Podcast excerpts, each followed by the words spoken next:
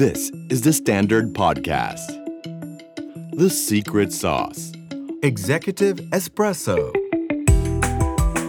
สวัสดีครับ ผมเคนนักครินทร์และนี่คือ The Secret Sauce Executive Espresso สรุปความเคลื่อนไหวในโลกเศรษฐกิจธุรกิจแบบเข้มข้นเหมือนเอสเปรสโซให้ผู้บริหารอย่างคุณไม่พลาดประเด็นสำคัญ สวัสดีครับ สวัสดีครับทุกท่านครับ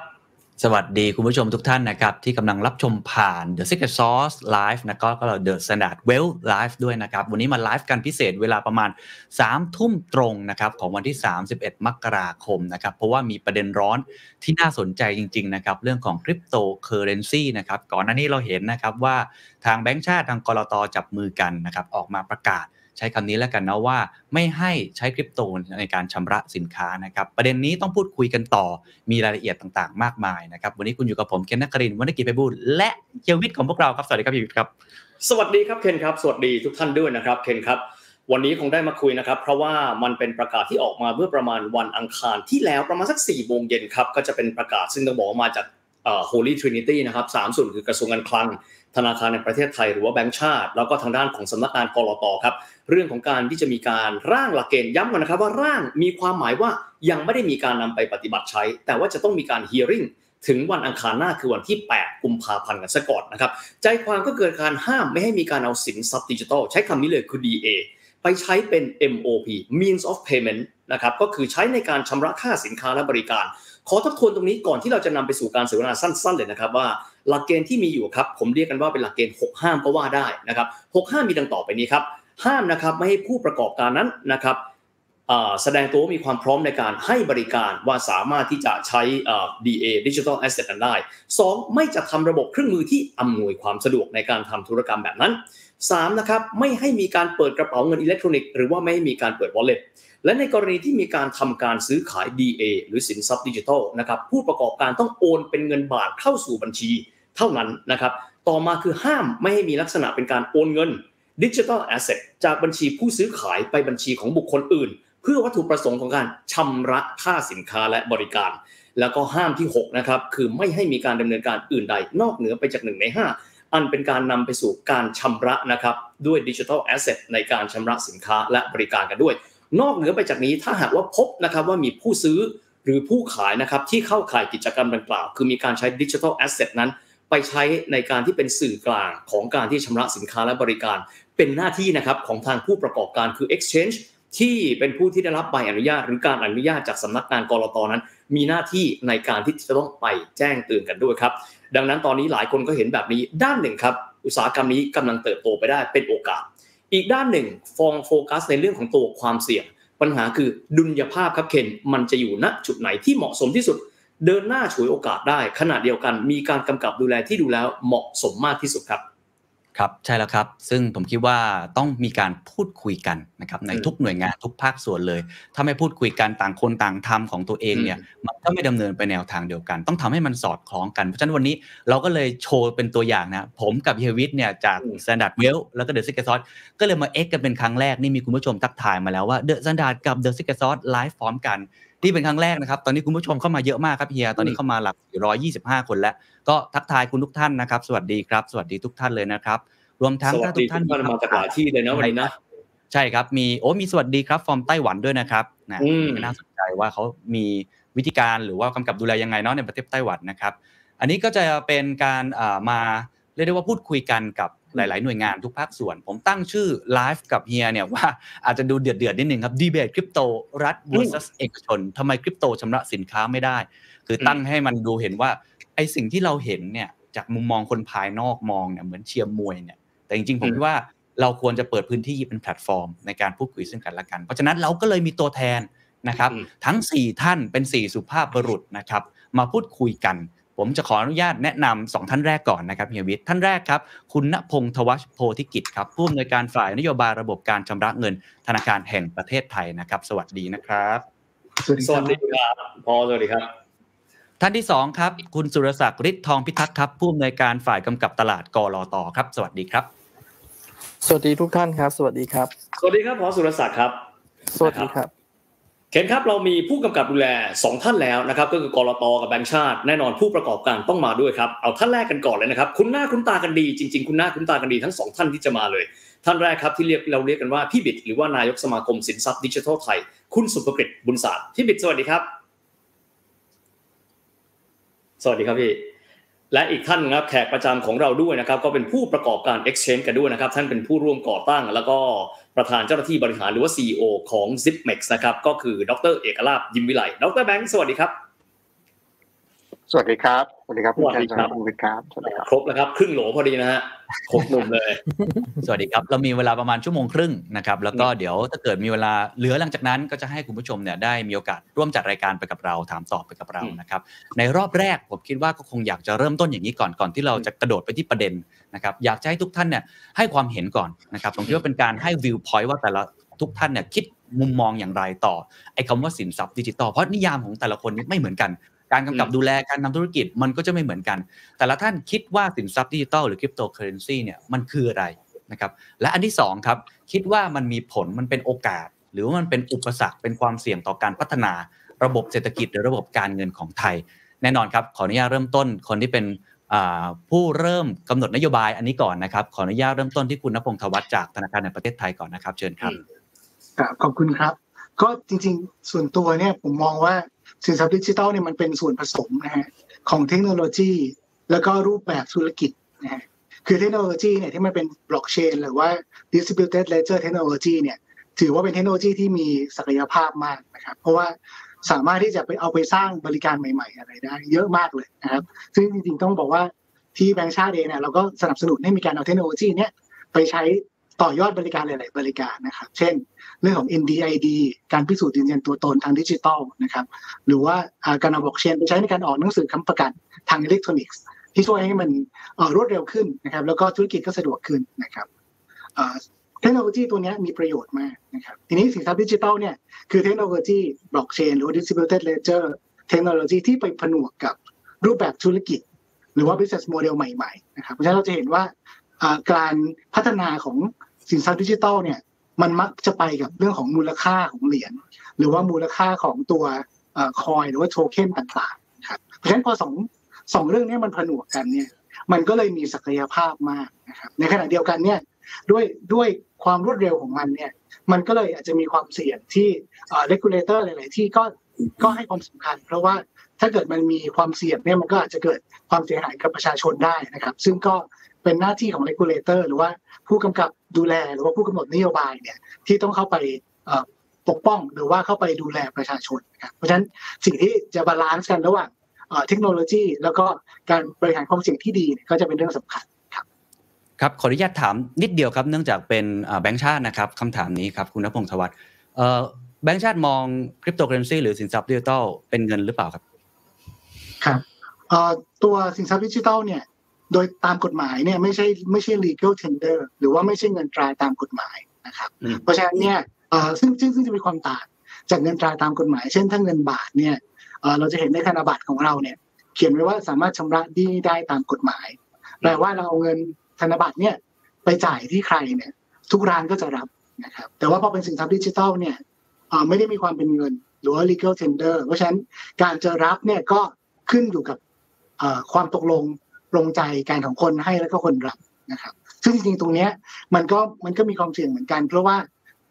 วันหนึ่งคนอาจจะยินดีรับ แต่ว่าวันอื่นคนอาจจะไม่ยินดีรับแล้วก็ได้นะครับเพราะฉะนั้นอันนี้ก็เป็นความเสี่ยงอย่างหนึ่งของสินทรัพย์ดิจิทัลเหมือนกัน ครับครับขอบคุณครับขออนุญาตไปที่หน่วยงานกรตครับพีวิทย์ครับนั่นก็คือคุณสุรศักดิ์นะครับคำถามเดียวกันครับว่ามองว่าคริปโตเคอเรนซีหรือสินทรัพย์ดิจิทัลคืออะไร แล้วมันมีโอกาสหรือเป็นอุปสรรคต่อระบบการเงินของไทย ระบบเศรษฐกิจของไทยครับผมขอเริ่มอย่างนี้ก่อนแล้วกันนะครับ ตัวที่เราพูดกันเยอะคำว่าสินทรัพย์ดิจิตอลนะครับจริงๆ สินทรัพย์ดิจิตอลเนี่ยตามกฎหมายเองเนี่ยครับเขาแยกเป็น 2 ส่วน ส่วนหนึ่งส่วนที่เราเรียกว่าเป็นคริปโตเคอเรนซี นะครับอีกส่วนหนึ่งเขาเรียกว่าเป็นโทเค็นดิจิตอลนะครับในส่วนของคริปโตเคอเรนซีเองเนี่ยมันก็คือเป็นเป็นอะไรที่เราใช้เป็นสื่อกลาง อย่างที่ชื่อมันชื่อ currency ใช่ไหมครับก็คือใช้เป็นสื่อกลางในการแลกเปลี่ยนสินค้าและบริการ หรือว่าใช้ในการแลกเปลี่ยนระหว่างสินทรัพย์ดิจิตอลด้วยกันเองนะครับนั่นคือคริปโตเคอเรนซีที่เราเห็นเห็นกันนะครับ อีกอันหนึ่งที่ที่ที่อยู่ในนิยามของตัวสินทรัพย์ดิจิตอลเองก็คือโทเค็นดิจิตอลกันนะครับ เช่นดิจิตอลเองเนี่ยมันก็คือเป็นเป็นหน่วยข้อมูลอิเล็กทรอนิกส์ในลักษณะเดียวกันนะครับตัวนี้ก็สร้างขึ้นมาเนี่ยโดยมีวัตถุประสงค์นะครับในการกำหนดสิทธิ์ในการที่จะเข้าร่วมลงทุนในโครงการต่างๆ อันนี้เราเรียก investment token ถ้าสามารถเอาไปร่วมลงทุนได้เนี่ยจะเรียก investment token นะครับ แล้วก็จะมีอีกประเภทหนึ่งที่เราเรียกกันว่าเป็น utility token นะครับ ตัวโทเค็นตัวนี้มันคือเรื่องของการกำหนดสิทธิ์นะครับที่จะได้ได้ได้มาซึ่งสินค้าหรือบริการหรือสิทธิ์อะไร อะไรอันใดอันหนึ่งเนี่ยที่เฉพาะเจาะจงนะครับตามที่เขามีการกำหนดในข้อตกลงระหว่างผู้ออกแล้วก็ผู้ถือนะครับสิ่งที่เราพูดตรงนี้ครับในหลักเกณฑ์ที่ออกไปเมื่อกี้เราพูดทั้ง คริปโตเคอเรนซีเองแล้วก็โทเค็นดิจิตอลนะครับสิ่งที่เราเป็นห่วงก็คือจะเป็นห่วงว่าเอาตัวนี้ไปใช้เป็น means of payment นะครับทีนี้กลับมามาสู่คำถามที่บอกว่าตัวตัวสินทรัพย์ดิจิตอลเองเนี่ยมันมันมันมันมีข้อดีอย่างไรเนี่ยครับก็จะมองเห็นคล้ายๆ กับที่แบงค์ชาติคุณนับพงศ์วัฒน์พูดเมื่อกี้นะครับตัวสินทรัพย์ดิจิตอลเองเนี่ยครับมันก็จะมี เทคโนโลยีนะครับอย่างเช่นพวก distributed ledger technology DLT ตรงนี้ครับซึ่งซึ่งเทคโนโลยีตัวนี้เป็นอะไรที่สำคัญแล้ว แล้วมันสร้างคุณประโยชน์ได้หลายอย่างมากนะครับที่เอาไปใช้ในเรื่องของทางการทำ payment เองก็ตาม หรือว่าอีเวนต์ว่าเอามาใช้ในเรื่องของตลาดทุนเองก็ได้นะครับตรงนี้มันก็เป็นอะไรที่ช่วยสามารถลด คอสในการประกอบธุรกิจนะครับลดในส่วนเรียต่างๆ ได้นะครับเพราะนั้นตัว regulator ต่างๆ stand ของ regulator ต่างๆ ทั่วโลกนะครับก็จะเป็นลักษณะของการ welcome ตัวเทคโนโลยีใหม่ๆ เข้ามานะครับถ้าอะไรก็ตามที่เอาเข้ามาแล้วเนี่ยสามารถเพิ่ม efficiency ขึ้นมาได้นะครับลดต้นทุนในการประกอบธุรกิจได้เนี่ยเรา welcome ครับแต่ว่าอีกฝั่งนึงก็เหมือนกันนะครับเราก็ดูในเรื่องของขาความเสี่ยง เช่นเดียวกันว่าเออในในในส่วนของความเสี่ยงที่มันเกิดขึ้นจากการนำเทคโนโลยีตัวนี้มาใช้เนี่ยมันมีอะไรที่เราจะต้องให้ความรู้ประชาชนบ้าง มันมีอะไรที่เราจะต้องไปไปมีหลักเกณฑ์บางอย่างที่ทำให้ป้องกันหรือหรือควบคุมความเสี่ยงตรงนี้บ้างนะครับเพราะนั้นก็เหมือนเป็นเหรียญสองด้านครับเราต้องพยายามเบรกเบนฟิตกับคอสตรงนี้ให้มันเกิดขึ้นครับ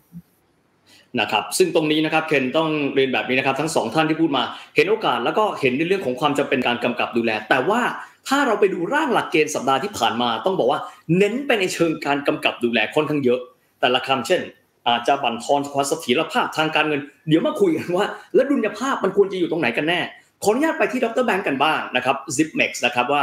มองแน่นอนคงจะเห็นเป็นโอกาสมากมาย อยากให้มองว่าดุลยภาพในมุมของดรแบงก์อะ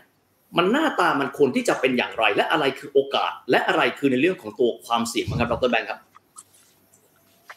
คือความเสี่ยงที่ทางทางทางแบงก์ชาตินะครับ ได้พูดออกมาว่าจะมีผลกระทบต่อต่อเงินบาท นะครับ อันนี้ผมก็เข้าใจได้นะครับ เพราะว่าก็การที่มีสินทรัพย์ดิจิทัลเอามาใช้ชำระนะครับ เป็น mean of payment อะไรต่างๆนะครับ มันมีความเสี่ยงหลายอย่างนะครับ ไม่ใช่แค่การเงินบาทอย่างเดียวนะครับเรื่องแรกเลยก็คือเรื่องเรื่องของความเสี่ยงในการฟอกเงินนะครับ เพราะว่าก็ไม่ทราบว่าสินทรัพย์ดิจิทัลเนี่ยที่ที่ทางประชาชนหรือใครก็ตามที่โอนมาเนี่ยมาจากไหนนะครับ อาจจะเป็น อาจจะเป็นเงินที่มาจากหรือสินทรัพย์ดิจิทัลที่มาจากการค้าขายมนุษย์ การค้าขายอาวุธก็ตามนะครับ ซึ่งอันนี้เราก็ไม่ไม่รู้นะครับอันนี้ก็ก็ก็มีความที่ละเอียดอ่อนตรงนี้แล้วก็ต้องต้องระมัดระวังนะครับ เรื่องที่สองเลยก็คือ การที่มีสินทรัพย์ดิจิทัลนะครับเข้ามาใช้มากขึ้นนะครับ ผมก็เห็นด้วยว่าถ้ามันไม่มีการคุมเรื่องของ inflow outflow นะครับว่าเงินเข้าเงินออกอะไรขนาดไหนนะครับ โดยที่ตอนนี้ทางที่ ผู้ประกอบการ exchange ในประเทศไทยครับเขาจะรู้กันหมดแต่ว่าแบงก์ชาติเนี่ยก็ก็ยังไม่ได้เห็นตรงนี้มาก ผมเชื่อว่าในอนาคตพอจะเห็นอะไรตรงนี้มากขึ้นนะครับ ก็อาจจะมีการเข้าใจมากขึ้นนะครับแต่เรื่องสุดท้ายจริงๆ ผมก็ยังคิดว่าการที่คนนำสินทรัพย์ดิจิทัลเอามาใช้ชำระนะครับ อันนี้ผมบอกได้ตรงๆครับในฐานะที่เป็นผู้ประกอบการที่เห็นข้อมูลนะครับ ว่าก็ยังมีน้อยมากนะครับถ้าผ่านระบบ exchange นะครับที่ใช้มาชำระก็ก็ยังมีน้อย นะครับ ถ้าเป็นระบบบาร์เตอร์กันก็คือยื่นหมูยื่นแมวกันเขาโอนกันอะไรกัน อันนี้เราไม่รู้นะครับ เพราะเขาแค่โอนแต่ละวันให้กันละกันนะครับ แต่ผมก็บอกได้เลยครับเต็มปากเต็มคำครับว่าต่ำกว่าหนึ่งเปอร์เซ็นต์นะครับของของวอลลุ่มที่ exchange ที่ซื้อขายกันเนี่ยที่เราเห็นกันนะครับ คือเอาไว้ใช้ชำระกันนะครับ ก็ยังไม่รู้ว่าเกณฑ์ที่ออกมานะครับ มันจะมีสร้างความเสียหายเรื่องดุลยภาพอะไรยังไงหรือเปล่า ผมว่า ผมว่าเกณฑ์ที่ออกมานี้อาจจะอาจจะ premature ไปหน่อยไหมหรืออาจอาจจะอาจจะเร็วไปนิดหน่อยหรือเปล่าถึงตัวอะไรหรือเปล่า เพราะก็สังเกตหลายครั้งนะครับว่าอันนี้ก็ไม่ได้ไม่ไม่ได้ไม่ได้ไม่ได้ว่าผู้ประกอบผู้กำกับดูแลอะไรต่างๆนะครับ เพราะว่า sector นี้ industry สินทรัพย์ดิจิทัลครับเติบโตเร็วมาก ๆเลยนะครับ เราวิ่งไล่ตามทันตลอด ไม่ใช่แค่ผู้ผู้กำกับดูแลอย่างเดียว ผู้ประกอบการอย่าง Zipmex ครับเราก็ตามเทรนด์ตลอดนะครับมี NFT Metaverse GameFi เราพยายามตามตลอดบางครั้งบางทีตามไม่ทันนะครับเพราะเทรนด์เข้าไปแล้ว ผู้กำกับดูแลก็ก็ต้องยิ่งตามมาทีหลังอีกนะครับ เพราะฉะนั้นหลายเกณฑ์ที่เราเห็นออกมาค่อนข้างเป็นแบบ reactive ก็คือว่าพยายามตอบสถานการณ์นะครับ พยายามแก้เหตุการณ์ข้างหน้านะครับ แต่ยังไม่ได้มีการวางนโยบายหรือวางเกณฑ์ที่เป็น proactive หน่อยว่าคาดการไว้นะครับ ซึ่งผมก็ ก็เข้าใจความยากของตรงนี้มาก เพราะว่าวงการพัฒนาอย่างมากเลยนะครับ แต่ถ้าเป็นเรื่องของ mean of payment ตรงนี้ครับ ผมก็เดี๋ยวเรามาคุยกันต่อนะครับ ว่าน่าจะมีวิธีอะไรที่ที่ที่ที่เดินหน้าต่อไปกันได้ แบบวินวินกับหมดทุกคนหรือเปล่า แต่ว่าเกณฑ์ที่ออกมาตรงนี้ผมก็คิดว่าเข้าใจได้ว่าออกมาทำไมเพื่อถ้าถ้าระงับเพื่อจะศึกษาต่อในอนาคตนะครับ ก็เป็นเรื่องที่ดี นะครับ ก็หวังว่าผู้กำกับดูแลก็มีมุมมองเหมือนเหมือนเหมือนผมนะครับว่าเราเราหยุดหยุดตรงนี้ไปก่อนสักแป๊บหนึ่งนะเพื่อที่จะศึกษาหาหาข้อมูลเพิ่มเติมและในอนาคตเกณฑ์ตรงนี้อาจจะเปลี่ยนไปก็ได้ครับครับขอขอถามคุณเอกลักษณ์อีกนิดหนึ่งครับว่าสรุปแล้วไอ้หลักร่างหลักเกณฑ์ที่ออกมาเนี่ยไม่กระทบใช่ไหมครับกับตัวบริษัท ไม่ไม่ค่อยกระทบครับจริง ๆ แล้วส่วนมากแล้วเป็นร้านค้าด้วยซ้ำที่เข้ามาเข้าเข้ามาหาบริษัท เพื่อที่อยากจะรับสินทรัพย์ดิจิตอลเราเราไม่ได้มีการออกไปหาใครเลยนะครับ ส่วนมากเป็นอินบาวหมดเลยนะครับ เพราะฉะนั้นก็เห็นว่าเขาต้องการอาจจะต้องการช่องทางหาเงินเพิ่มเติม ต้องการลูกค้าเพิ่มเติมนะครับ ไม่ได้เป็นธุรกิจหลักของบริษัทที่จะออกไปหาลูกค้านะครับที่ที่ทำตรงนี้นะครับ ก็ตั้งแต่ต้นอยู่แล้ว core business ของทาง s i p m e x ก็ก็ไม่ได้มีผลกระทบมากครับต่อการห้ามใช้สินทรัพย์ดิจิทัลมาชำระครับ ท่านสุดท้ายครับเฮียวิทย์ครับต้องถามพี่บิดนะครับพี่บิดพูดก่อนอันนี้ว่าขอฟังทุกคนก่อนแล้วขอจะประมวลในฐานะนายกสมาคมสินทรัพย์ดิจิทัลนะครับคิดเห็นยังไงครับ โอกาสความเสี่ยงหรือว่าในแง่ของความหมายเองก็ยังไงบ้างครับเบื้องต้นถ้าถ้าเราดูจากเนื้อหาจริง ๆ เนี่ย ผมคิดว่ามันมันไม่ได้ผิดอะไรไปจาก ตัวกรอบของกฎหมายเนาะเพราะว่าในฐานะที่ทางอย่างสมมติ Zipmex เนี่ยเป็นคนที่ได้รับใบอนุญาตเนี่ยคือเขาได้รับใบอนุญาตในลักษณะที่เป็นศูนย์ซื้อขายแลกเปลี่ยนสินทรัพย์ดิจิทัลนะครับเพราะนั้นเนี่ยโดยโดยบทบาทเขาต้องเป็นศูนย์ซื้อขายแลกเปลี่ยน ทีนี้เนี่ยในเรื่องของการเอาไปเป็นลักษณะของ mean of payment เนี่ยผมคิดว่ามันจะไม่ใช่บทบาทของศูนย์ซื้อขายแลกเปลี่ยน อันนี้อันนี้ประเด็นที่หนึ่งเนาะคือคือมันมันเกิน มันเกินขอบเขตของการเป็นศูนย์ซื้อขายแลกเปลี่ยน มันมันทำเหมือนเป็นตัวเองเป็น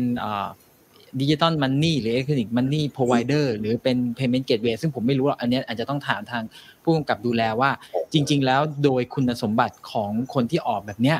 มันมันจะมันควรจะไปอยู่ในในใน license ไหนนะครับ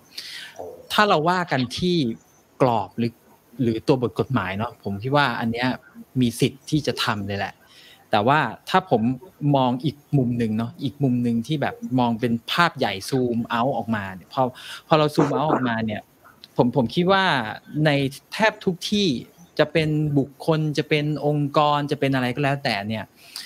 มันจะมีสองเรื่องที่มันจะต้อง balance กันเสมอนะครับมันคือเรื่องของโอกาสกับความเสี่ยง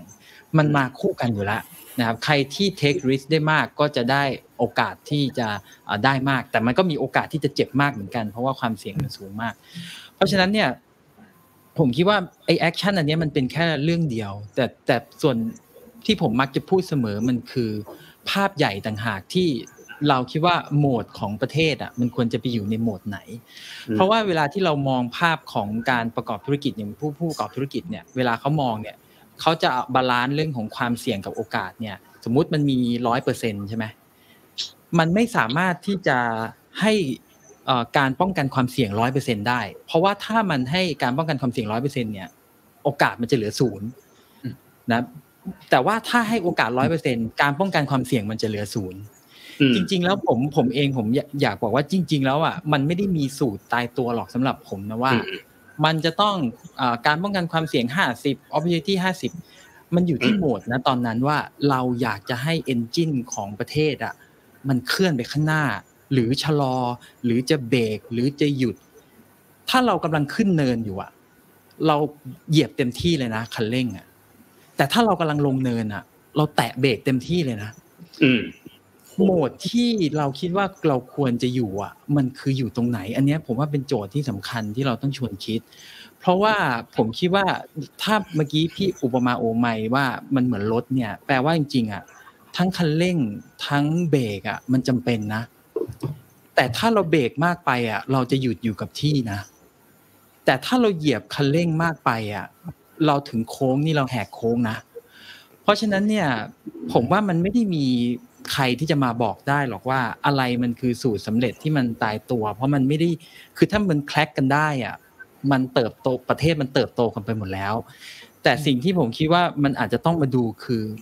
การคุยกันระหว่างคนที่เห็นโอกาสกับการคุยกันของคนที่เห็นความเสี่ยงเนี่ย มันควรจะต้องมีคนที่ทำหน้าที่เหมือนคนกลางเป็นลักษณะที่เป็น community manager จริง ๆ ที่มันจะได้ reflect กัน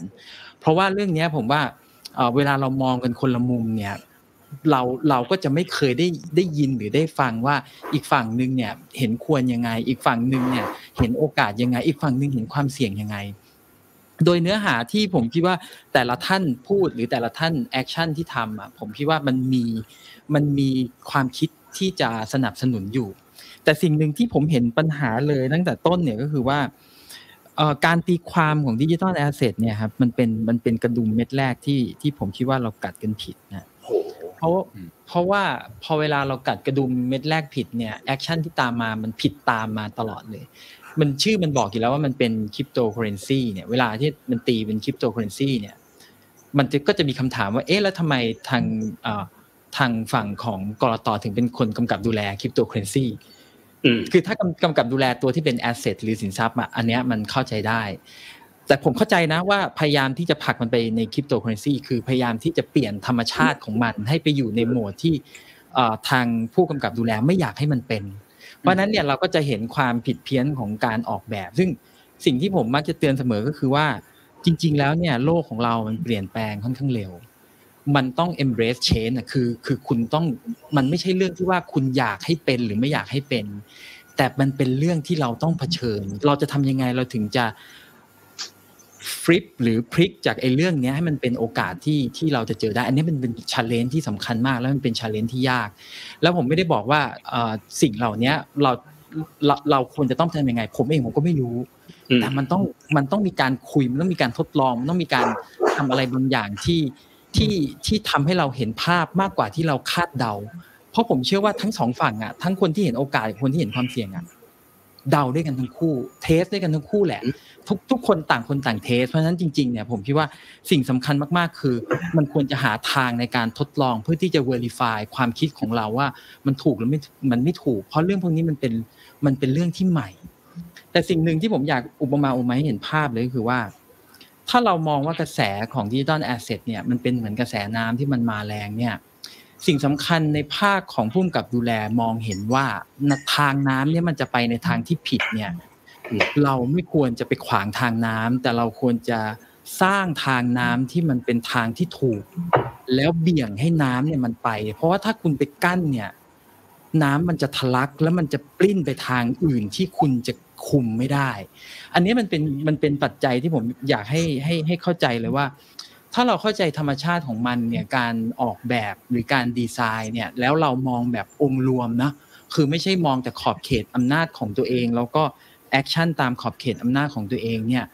คราวนี้เวลาที่เหมือนถ้าพูดถึงกระแสน้ำมัน spillover แบบกระจายออกเนี่ยอันเนี้ยจะยิ่งยากในการกำกับดูแลอันนี้เป็นภาพที่ที่ผมมองสั้น ๆ ในช่วงแรกก่อนก็แล้วกันครับขอบคุณมากครับชัดเจนมากนะครับเฮวิทเพราะว่าทั้งสองท่านทั้ง พี่บิดเองแล้วก็คุณเอกลาภเองก็พยายามจะบอกนะว่า เอแตะเบรกมากเกินไปไหมอะผมพยายามตีความอย่างนี้อ่าหรือว่าอย่างของคุณเอกลักษณ์บอกว่ามันยัง premature อยู่เลยนะครับทำแบบนี้มันเป็นยังไงก็คงต้องกลับไปที่ฝั่ง regulator ใช่ไหมครับเฮวิทต้องโยนไปว่าต้องบอกว่าผมชอบมากที่พี่บิดพูดนะครับ คือไม่ใช่แค่ regulate ไม่ใช่กำกับดูแลแต่ facilitate ครับ วางโครงสร้างในเชิงกฎหมายให้มีความสอดรับกันด้วย ทีนี้ที่พี่บิดพูดมาคือเรื่องการสร้างดุลยภาพครับ มันคงไม่มีสัดส่วนมันเคมีคือ H2O ก็คือ H2O วันนั้นค่ำแต่จะทำอย่างไรให้มันมีความเหมาะสม ซึ่งตรงนี้ครับผมถามทั้ง 4 ท่านเลย หลายท่านจะถามบอกว่าด้านหนึ่งพูดถึงความเสี่ยง ต้องบอกว่ามีสไลด์หนึ่งหน้าที่2นะครับซึ่งทางด้านของผู้กำกับดูแลเนี่ยได้มีการส่งในช่วงที่มีการแถลงข่าวแต่ละข้อดูแล้วน่ากลัวมากเสถียรภาพทางการเงิน คือไม่ได้มองเป็นแค่โทเค็นนะฮะแต่มองเป็น currency นอกเหนือไปจากนี้ยังมีเรื่องของความ ห่วงกังวลในเรื่องของการฟอกเงิน แล้วก็อีกหลากหลายมิติด้วยกัน ดูแล้วโทนาลิตี้ค่อนข้างน่ากลัว ในขณะที่อีกฝ่ายก็บอกมันมีโอกาส ผมขอชวนคิดแบบนี้ครับว่า ประเทศเราคงไม่ใช่ประเทศแรกที่เจอแบบนี้ ประเทศอื่นผมเชื่อว่าเจอกันมาเยอะแยะแล้วผมอยากจะลองถามแต่ละท่านนะครับว่า ดุลยภาพที่เหมาะสม ผมว่าจะไปที่ผู้กำกับดูแล เพราะว่าถ้าเราดูจากร่างกฎเกณฑ์ในครั้งที่แล้วจะดูเข้มปิดเลย triple espresso ผมใช้คำนี้แล้วกัน มันเข้มมากเลย อยากจะถามว่าดุลยภาพที่คิดว่าเราจะเดินหน้าต่อไปแล้วพูดคุยกัน และคิดว่าเหมาะสม แก้ไขปัญหาความเสี่ยงได้ขณะเดียวกัน ปูทางให้โอกาสใหม่ด้วย น่าจะเป็นยังไงบ้างครับ ผมขออนุญาตเริ่มต้นที่ทางด้านของพอนพงศ์ธวัฒน์กันแล้วกันครับ ครับผมขอบคุณครับ ก็จริงๆเออชอบที่ที่คุณบิดเปรียบเทียบกับเรื่องรถนะฮะจริง ๆ ผมว่าเกณฑ์ที่ออกมาที่เป็นร่างเพื่อรับฟังความเห็นตอนนี้เนี่ยเออถ้าเทียบเป็นรถเนี่ย มันอาจจะไม่ใช่การการเออไปแตะเบรกหรือว่า ไปเอ่อทำให้รถมันวิ่งไม่สะดวกขึ้น ผมมองว่ามันคือการเหมือนที่เรามีเรามีถนนอยู่อะตอนนี้เราคือเราขีดขอบว่าข้างทางเนี่ย ตรงไหนที่มันสิ่งที่มันวิ่งไม่ได้นะครับ แล้วส่วนที่เหลือเนี่ยคือสิ่งที่วิ่งได้นะครับตัวนี้ตัวนี้มันจะมีความชัดเจน แล้วก็จะจะโยงไปถึงที่ดรเอกราชพูดถึงด้วยเรื่องว่ามันพรีมาชัวร์หรือเปล่าเนี่ย จริง ๆ เรียนอย่างนี้ว่า ถ้าเราดูในการกำกับดูแลในหลาย ๆ ประเทศเนี่ย ทิศทางอาจจะไม่เหมือนกันนะครับ ถ้าสมมติเรายกตัวอย่างอย่างจีนเนี่ย จีนจะเป็นแนวที่ว่าให้ทำไปก่อน หลาย ๆ เรื่องทำไปจนเยอะมากๆเลยนะแล้วจีนค่อยค่อยดึงปลักออกค่อยบอกว่าเอ้ยไม่ได้แล้วเลิก ซึ่งแบบนั้นน่ะมันกระทบ กระทบหลายคนมากนะฮะมีผลกระทบเยอะนะครับ แต่ว่าเราก็เห็นว่าโอเค มันก็เป็น มันก็เป็นสไตล์แบบจีนอะของเราเนี่ยสิ่งที่เราพยายามทำก็คือว่า เราพยายามมองว่าตรงไหนคือจุดที่ เอ่อมันอาจจะ ไม่อยากให้เกิดหรือว่าไม่อยากให้เป็นจริงๆนะถ้ามันขยายเป็นวงกว้างเนี่ยเพราะฉะนั้นถ้าเป็นจุดนั้นเนี่ยเราคิดว่าเราพรีเมชัวร์ดีกว่า เพราะว่าผลกระทบมันจะน้อยกว่านะครับอย่างปัจจุบันเนี่ยธุรกรรมการใช้งานเนี่ยไม่ได้เยอะจริงนะครับ ที่ใช้เป็นการเป็นมีซัพเพย์เมนต์นะฮะไม่ได้เยอะจริง ๆ แต่ว่าจำนวนธุรกิจที่เข้าไปรับเนี่ย ซึ่งเขาต้องไปทำระบบหลังบ้านนะเชื่อมกับผู้ให้ผู้ประกอบธุรกิจเนี่ย ก็ก็เริ่มเริ่มเยอะขึ้นเรื่อยๆ แล้วก็ ก็มีแนวโน้มที่จะขยายตัวเร็วมากนะครับ ตัวนี้เราก็เลยจริงๆธนาคารแห่งประเทศไทยเนี่ยเราก็มีการเตือนหลายๆครั้งนะครับ ว่าเราไม่สนับสนุนแล้วก็จะมีความเสียหายหรือว่าจะมีความเสี่ยงอย่างไรนะครับ ก็ร่างประกาศตัวนี้ก็จะเป็นตัวทำที่ให้ชัดขึ้นว่าตัวนี้คือสิ่งที่เราไม่อยากเห็นนะครับ ทีนี้ผมขออนุญาตขยายความนิดเดียวเหตุผลที่พูดถึงว่าไม่อยากให้ใช้เนี่ยเมื่อกี้เราได้รับพูดพูดแทนได้ละหลายเรื่อง เรื่องมูลค่าที่มันผันผวนนะครับ ถ้าเกิดคนใช้งานดูแลไม่ดีก็อาจจะมีความเสี่ยงได้ เรื่องของมีโอกาสเอาไปถูกใช้เรื่องฟอกเงินนะครับ ขออนุญาตขยายความเรื่องผลกระทบกับเสถียรภาพนะครับจริงๆเนี่ยต้องมองว่าตัวคริปโตเคอเรนซีหรือว่าสินทรัพย์ดิจิทัลเนี่ยไม่ว่าจะชื่ออะไรก็ตามเนี่ย ผมมองว่ามันมีมันมีคุณลักษณะของทั้งเคอร์เรนซีและของทั้ง security คือทั้งทั้งโอนกันได้ แล้วก็มี ความสามารถที่จะเอาไปด้วยมูลค่าที่มันขึ้นขึ้นลงลงก็มีคนที่จะเอาไปลงทุนได้นะครับ แล้วก็จริงๆเรามองมันเนี่ยอาจจะมองกับคล้ายกับเงินตราต่างประเทศก็ได้นะครับถ้าเราพูดถึงเรื่อง means of payment เนี่ย เพราะว่าปัจจุบันเนี่ยประเทศไทยเราก็จะไม่ได้ให้คนไทยใช้เงินตราต่างประเทศในการซื้อข้าวซื้อของในประเทศนะครับเกณฑ์นี้จริงๆเป็นเป็นเรื่องเดียวกันกับตัวเกณฑ์ที่ออกมานะครับ เหตุผลเพราะว่าอะไรเพราะว่า การดำเนินนโยบายทางการเงิน มันทำอยู่บนดอกเบี้ยนะครับ แล้วก็ตัวดอกเบี้ยคือดอกเบี้ยเงินบาทนะครับเพราะฉะนั้นเนี่ยหลาย ๆ เรื่องที่ถ้าเกิดแบงก์ชาติจะพยายามเข้าไปช่วยเหลือประชาชนในเรื่องของตัวระบบเศรษฐกิจเนี่ยเราจะทำผ่านดอกเบี้ยนะยกตัวอย่างเช่นภาวะเงินเฟ้อเนี่ยคือข้าวของแพงนะครับเป็นเพราะว่าอาจจะเศรษฐกิจร้อนแรง คนอาจจะมีรายได้เยอะแล้วก็พยายามก็อยากไปซื้อของเยอะ แต่ว่าของเนี่ยมันมีปริมาณจำกัด มูลค่าราคาก็เลยแพงขึ้นนะครับ แต่ว่าราคาที่มันแพงขึ้นเนี่ย มันก็จะมีมีผลกระทบกับคนบางกลุ่ม เช่นกลุ่มที่เขามีอาจจะรายได้คงที่หรือว่ารายได้น้อยนะครับเพราะฉะนั้นถ้าเกิดภาวะเงินเฟ้อเนี่ยสิ่งที่ธนาคารกลางทำก็คือการขึ้นดอกเบี้ย เพื่อจูงใจให้คนฝากเงินมากขึ้นนะฝากเงินมากขึ้นก็เพื่อใช้จ่ายน้อยลงหรือว่าคนที่จะกู้ไปเพื่อเอาไปใช้จ่ายหรือว่าเอาไปลงทุนทำธุรกิจอย่างอื่นเนี่ย เขาก็จะต้องคิดมากขึ้นเพราะดอกเบี้ยมันแพงขึ้นใช่ไหมตตัวนี้มันก็จะเป็นนกลไกหนึ่งที่ช่วยในเรื่องของการที่จะบาลานซ์ระบบเศรษฐกิจได้ แต่ว่าทีนี้ถ้าเราลองนึกภาพว่าถ้าคนในประเทศเนี่ย สมมติสักครึ่งหนึ่งใช้เงินตราต่างประเทศนะฮะสมมติใช้เงินดอลลาร์ใช้เงินยูโร ซื้อข้าวซื้อของเนี่ย ถ้าเกิดแบงก์ชาติบอกว่าเราขึ้นดอกเบี้ย มันก็เป็นดอกเบี้ยเงินบาทใช่ไหมครับเพราะฉะนั้นการขึ้นดอกเบี้ยเนี่ยมันก็จะไม่สามารถเข้าไปแก้ปัญหาเงินเฟ้อได้ เพราะว่าคนที่เขามีเงินสกุลอื่นเขาก็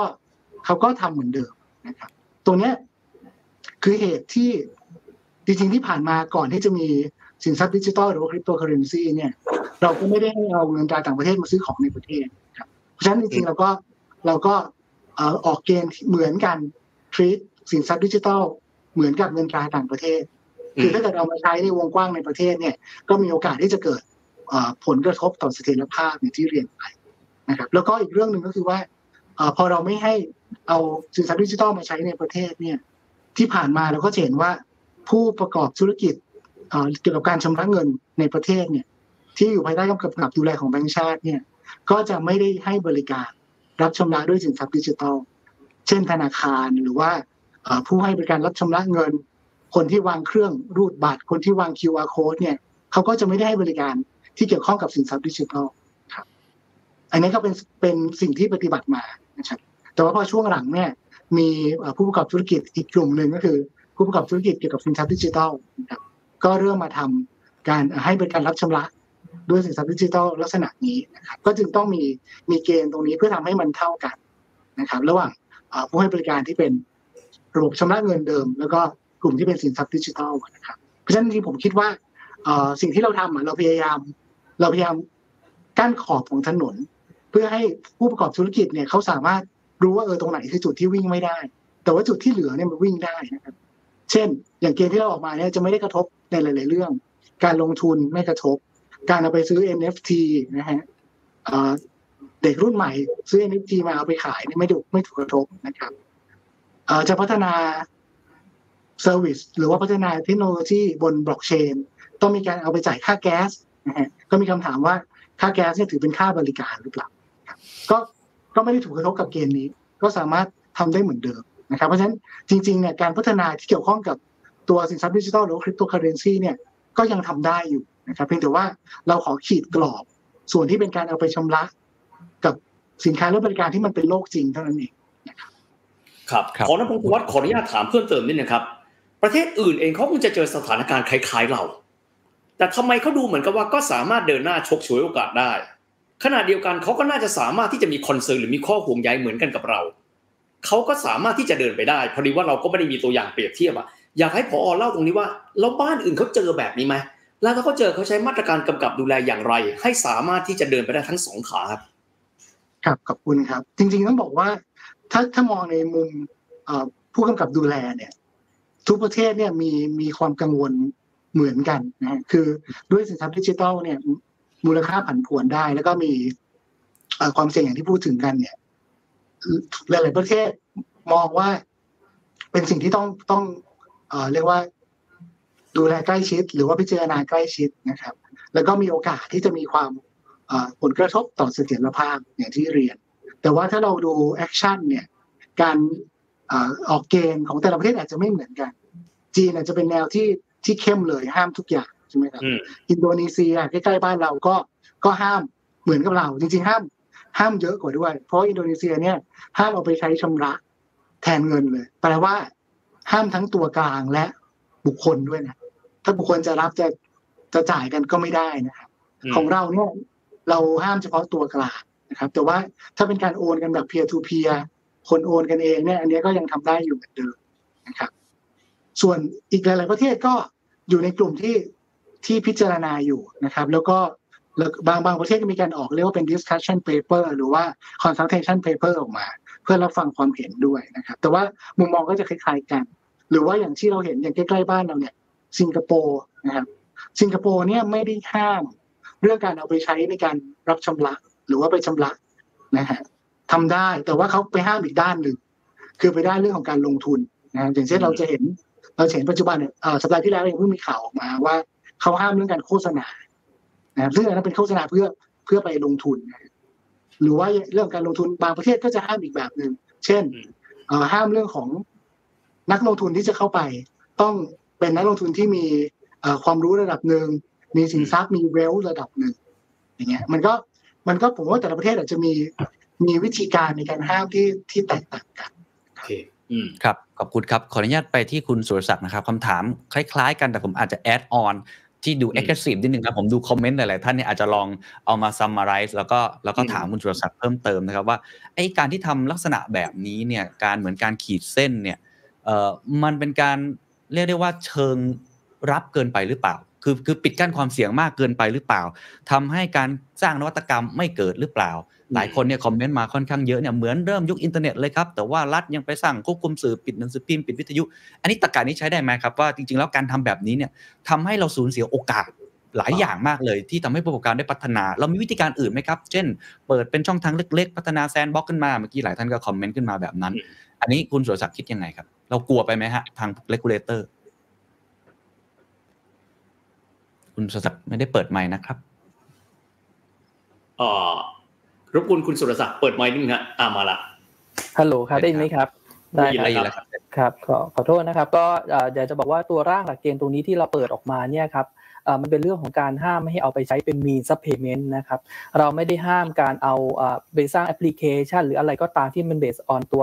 ดิจิทัลเทคโนโลยีต่างๆเนี่ยคุณก็ยังสามารถทำทำได้อยู่นะครับ ทีนี้ก่อนก่อนไปคำถามตรงอื่นเนี่ยครับผมผมอยากจะขอบคุณดรเอกลาภนะครับแล้วก็พี่บิดนะครับที่พูดถูกเลยนะครับว่าจริง ๆ แล้วนะไอไอสิ่งที่เราห้ามไปเมื่อกี้เราพินพอยต์ไปที่ผู้ประกอบธุรกิจ นะครับเพราะว่าสิ่งที่เขาทำเนี่ยตอนนี้มันมันเหมือนทำมากกว่าอาจจะเกินที่ที่สิ่งที่ควรจะทำนะเพราะตัวไลเซนส์ของเขาที่ได้เนี่ยมันคือได้เป็นศูนย์ซื้อขายเป็นในหน้าเป็นผู้ค้านะครับคุณก็ควรจะประกอบธุรกิจตามนี้ แต่สิ่งที่กำลังทำตรงนี้มันอาจจะขยายขอบเขตออกไปสักนิดหนึ่งเกินไปนิดหนึ่งอาจจะไปทำเป็นเรื่องของลักษณะของ payment service มากกว่านะครับซึ่งตรงนี้มันมันอาจจะไม่ใช่เป็นขอบเขตก็ควรจะ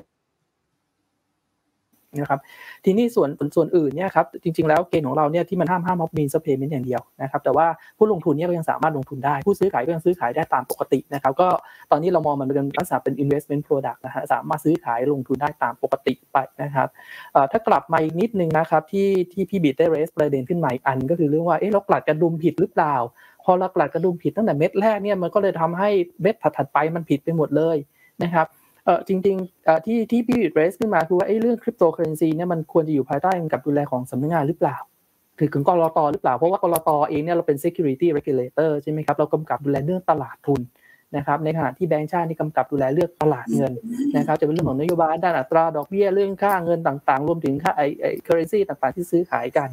นะครับจริงๆ ตรงนี้ตัวทางสำนักงานเองเนี่ยก็เข้าใจนะครับว่าเออไอตัวการกฎหมายปัจจุบันที่มันมีอยู่เนี่ยครับก็อาจจะมีลักษณะที่ที่อาจจะต้องมีการปรับปรุงให้ที่ผ่านมาเนี่ยครับที่สำนักงานได้ดำเนินการไปเนี่ยครับเราก็พยายามจะดูว่าถ้าอะไรที่มันเป็นลักษณะของตัว investment token ต่างๆ หรือ digital token อย่างที่ผมว่าไปตั้งแต่ตอนแรกเนี่ยครับมันมีลักษณะคล้ายๆ หลักทรัพย์เนี่ยครับทำไมมันถึงจะต้องกำกับดูแลแยกออกไปที่มันแตกต่างกันนะครับของที่มันอยู่ของที่มันหน้าตาเหมือนกัน substance เดียวกันเนี่ยมันควรจะกำกับดูแลในลักษณะเดียวกัน นะครับเพราะนั้นสิ่งที่สำนักงานทำตอนนี้เราทำแก้ไอตัวกระดุมตรงนี้นะฮะให้กระดุมให้กลัดให้มันถูกเม็ดนะครับก็คือพยายามที่จะว่าถ้าอะไรที่ที่มีลักษณะ substance เป็นหลักทรัพย์เนี่ยเราจะโยกการกำกับดูแลตรงนี้ไปอยู่ที่หลักทรัพย์พรบหลักทรัพย์นะครับไม่ได้อยู่พรกสินทรัพย์ดิจิทัลต่อไปแล้วนะครับอันนี้เพื่อปิดช่องว่างเรื่องการกำกับดูแลนะครับว่าให้มันเท่าเทียมกันทีถ้าทุกอย่างมันเท่าเทียมกันแล้วเนี่ยมันก็จะไปเดินหน้าได้อย่างถูกทางแล้วไปกระดุมถูกเม็ดแล้วนะครับ อันนั้นส่วนที่เป็น digital token นะครับถ้าอีกส่วนหนึ่งส่วนที่เป็นคริปโตเคอเรนซีเองเนี่ยก็ก็ take ประเด็นคล้ายๆที่เมื่อกี้พี่บิดพูดไปเลยนะครับ ตรงนี้เราก็มีการคุยคุยกับทางแบงค์ชาติอยู่นะครับรวมถึงหน่วยงานกำกับดูแลที่เกี่ยวข้องว่าไอ้ส่วนการแก้ไขตัวพรกสินทรัพย์ดิจิตอลตรงนี้เราจะดำเนินการไปอย่างไรนะครับ ให้ถูกฝาถูกตัวมากขึ้นนะครับทีนี้กลับกลับมาอีกนิดนึงนะครับในเรื่องของดุลยภาพที่ว่าไปเนี่ยครับที่ที่ว่าเอ๊ะเรามาใช้เรื่องการปิด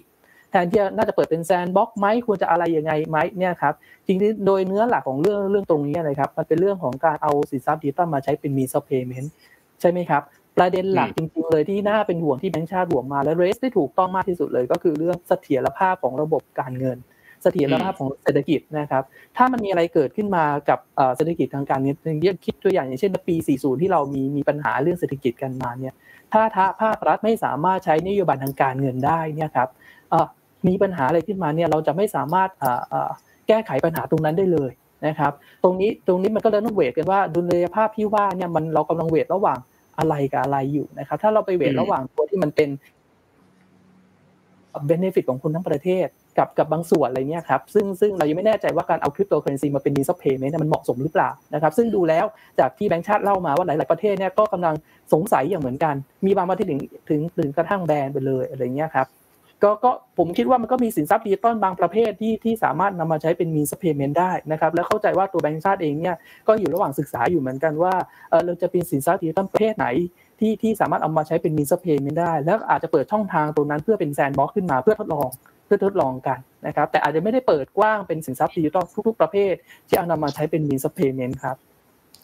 ครับคุณสุรศักดิ์ผมขอถามเพิ่มเติมนิดหนึ่งเมื่อเช้าผมรายงานใน Morning Wealth ไป พูดถึงบอกว่าวีซ่าเองนะครับเขาได้มีการเปิดเผยสถิติว่าไตรมาสแรกนะครับก็คือไตรมาสที่ 4 ปีแล้วเนี่ยเขาได้เริ่มต้นมีการรับชำระเงินด้วยคริปโตเคอเรนซีเป็นที่เรียบร้อยแล้ว volume ค่อนข้างเยอะครับ 2.5 billion คือ 2,500 ล้านดอลลาร์สหรัฐนะครับประเด็นก็คือดูแล้วสหรัฐเองเขาก็เดินหน้าไปแล้ว แล้วทำไมเขาเหมือนไม่ได้มีข้อห่วงกังวลอย่างที่เราห่วงกังวลอยู่ณเวลานี้ครับอันนี้อันนี้ขอถามเพราะว่า อยากจะทำความเข้าใจมากขึ้นกับตลาดที่เขาอาจจะมาชู หรือว่ามีวุฒิภาวะสูงกว่าตลาดไทยนะครับพอ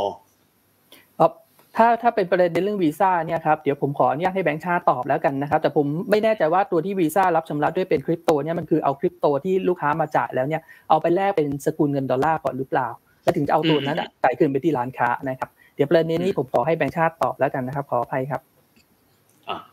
ก็ตัวตัววีซ่าเนี่ยเขา เอ่อมีมี product ตัวหนึ่งชื่อว่า crypto card เนี่ยก็คือจริง ๆ มัน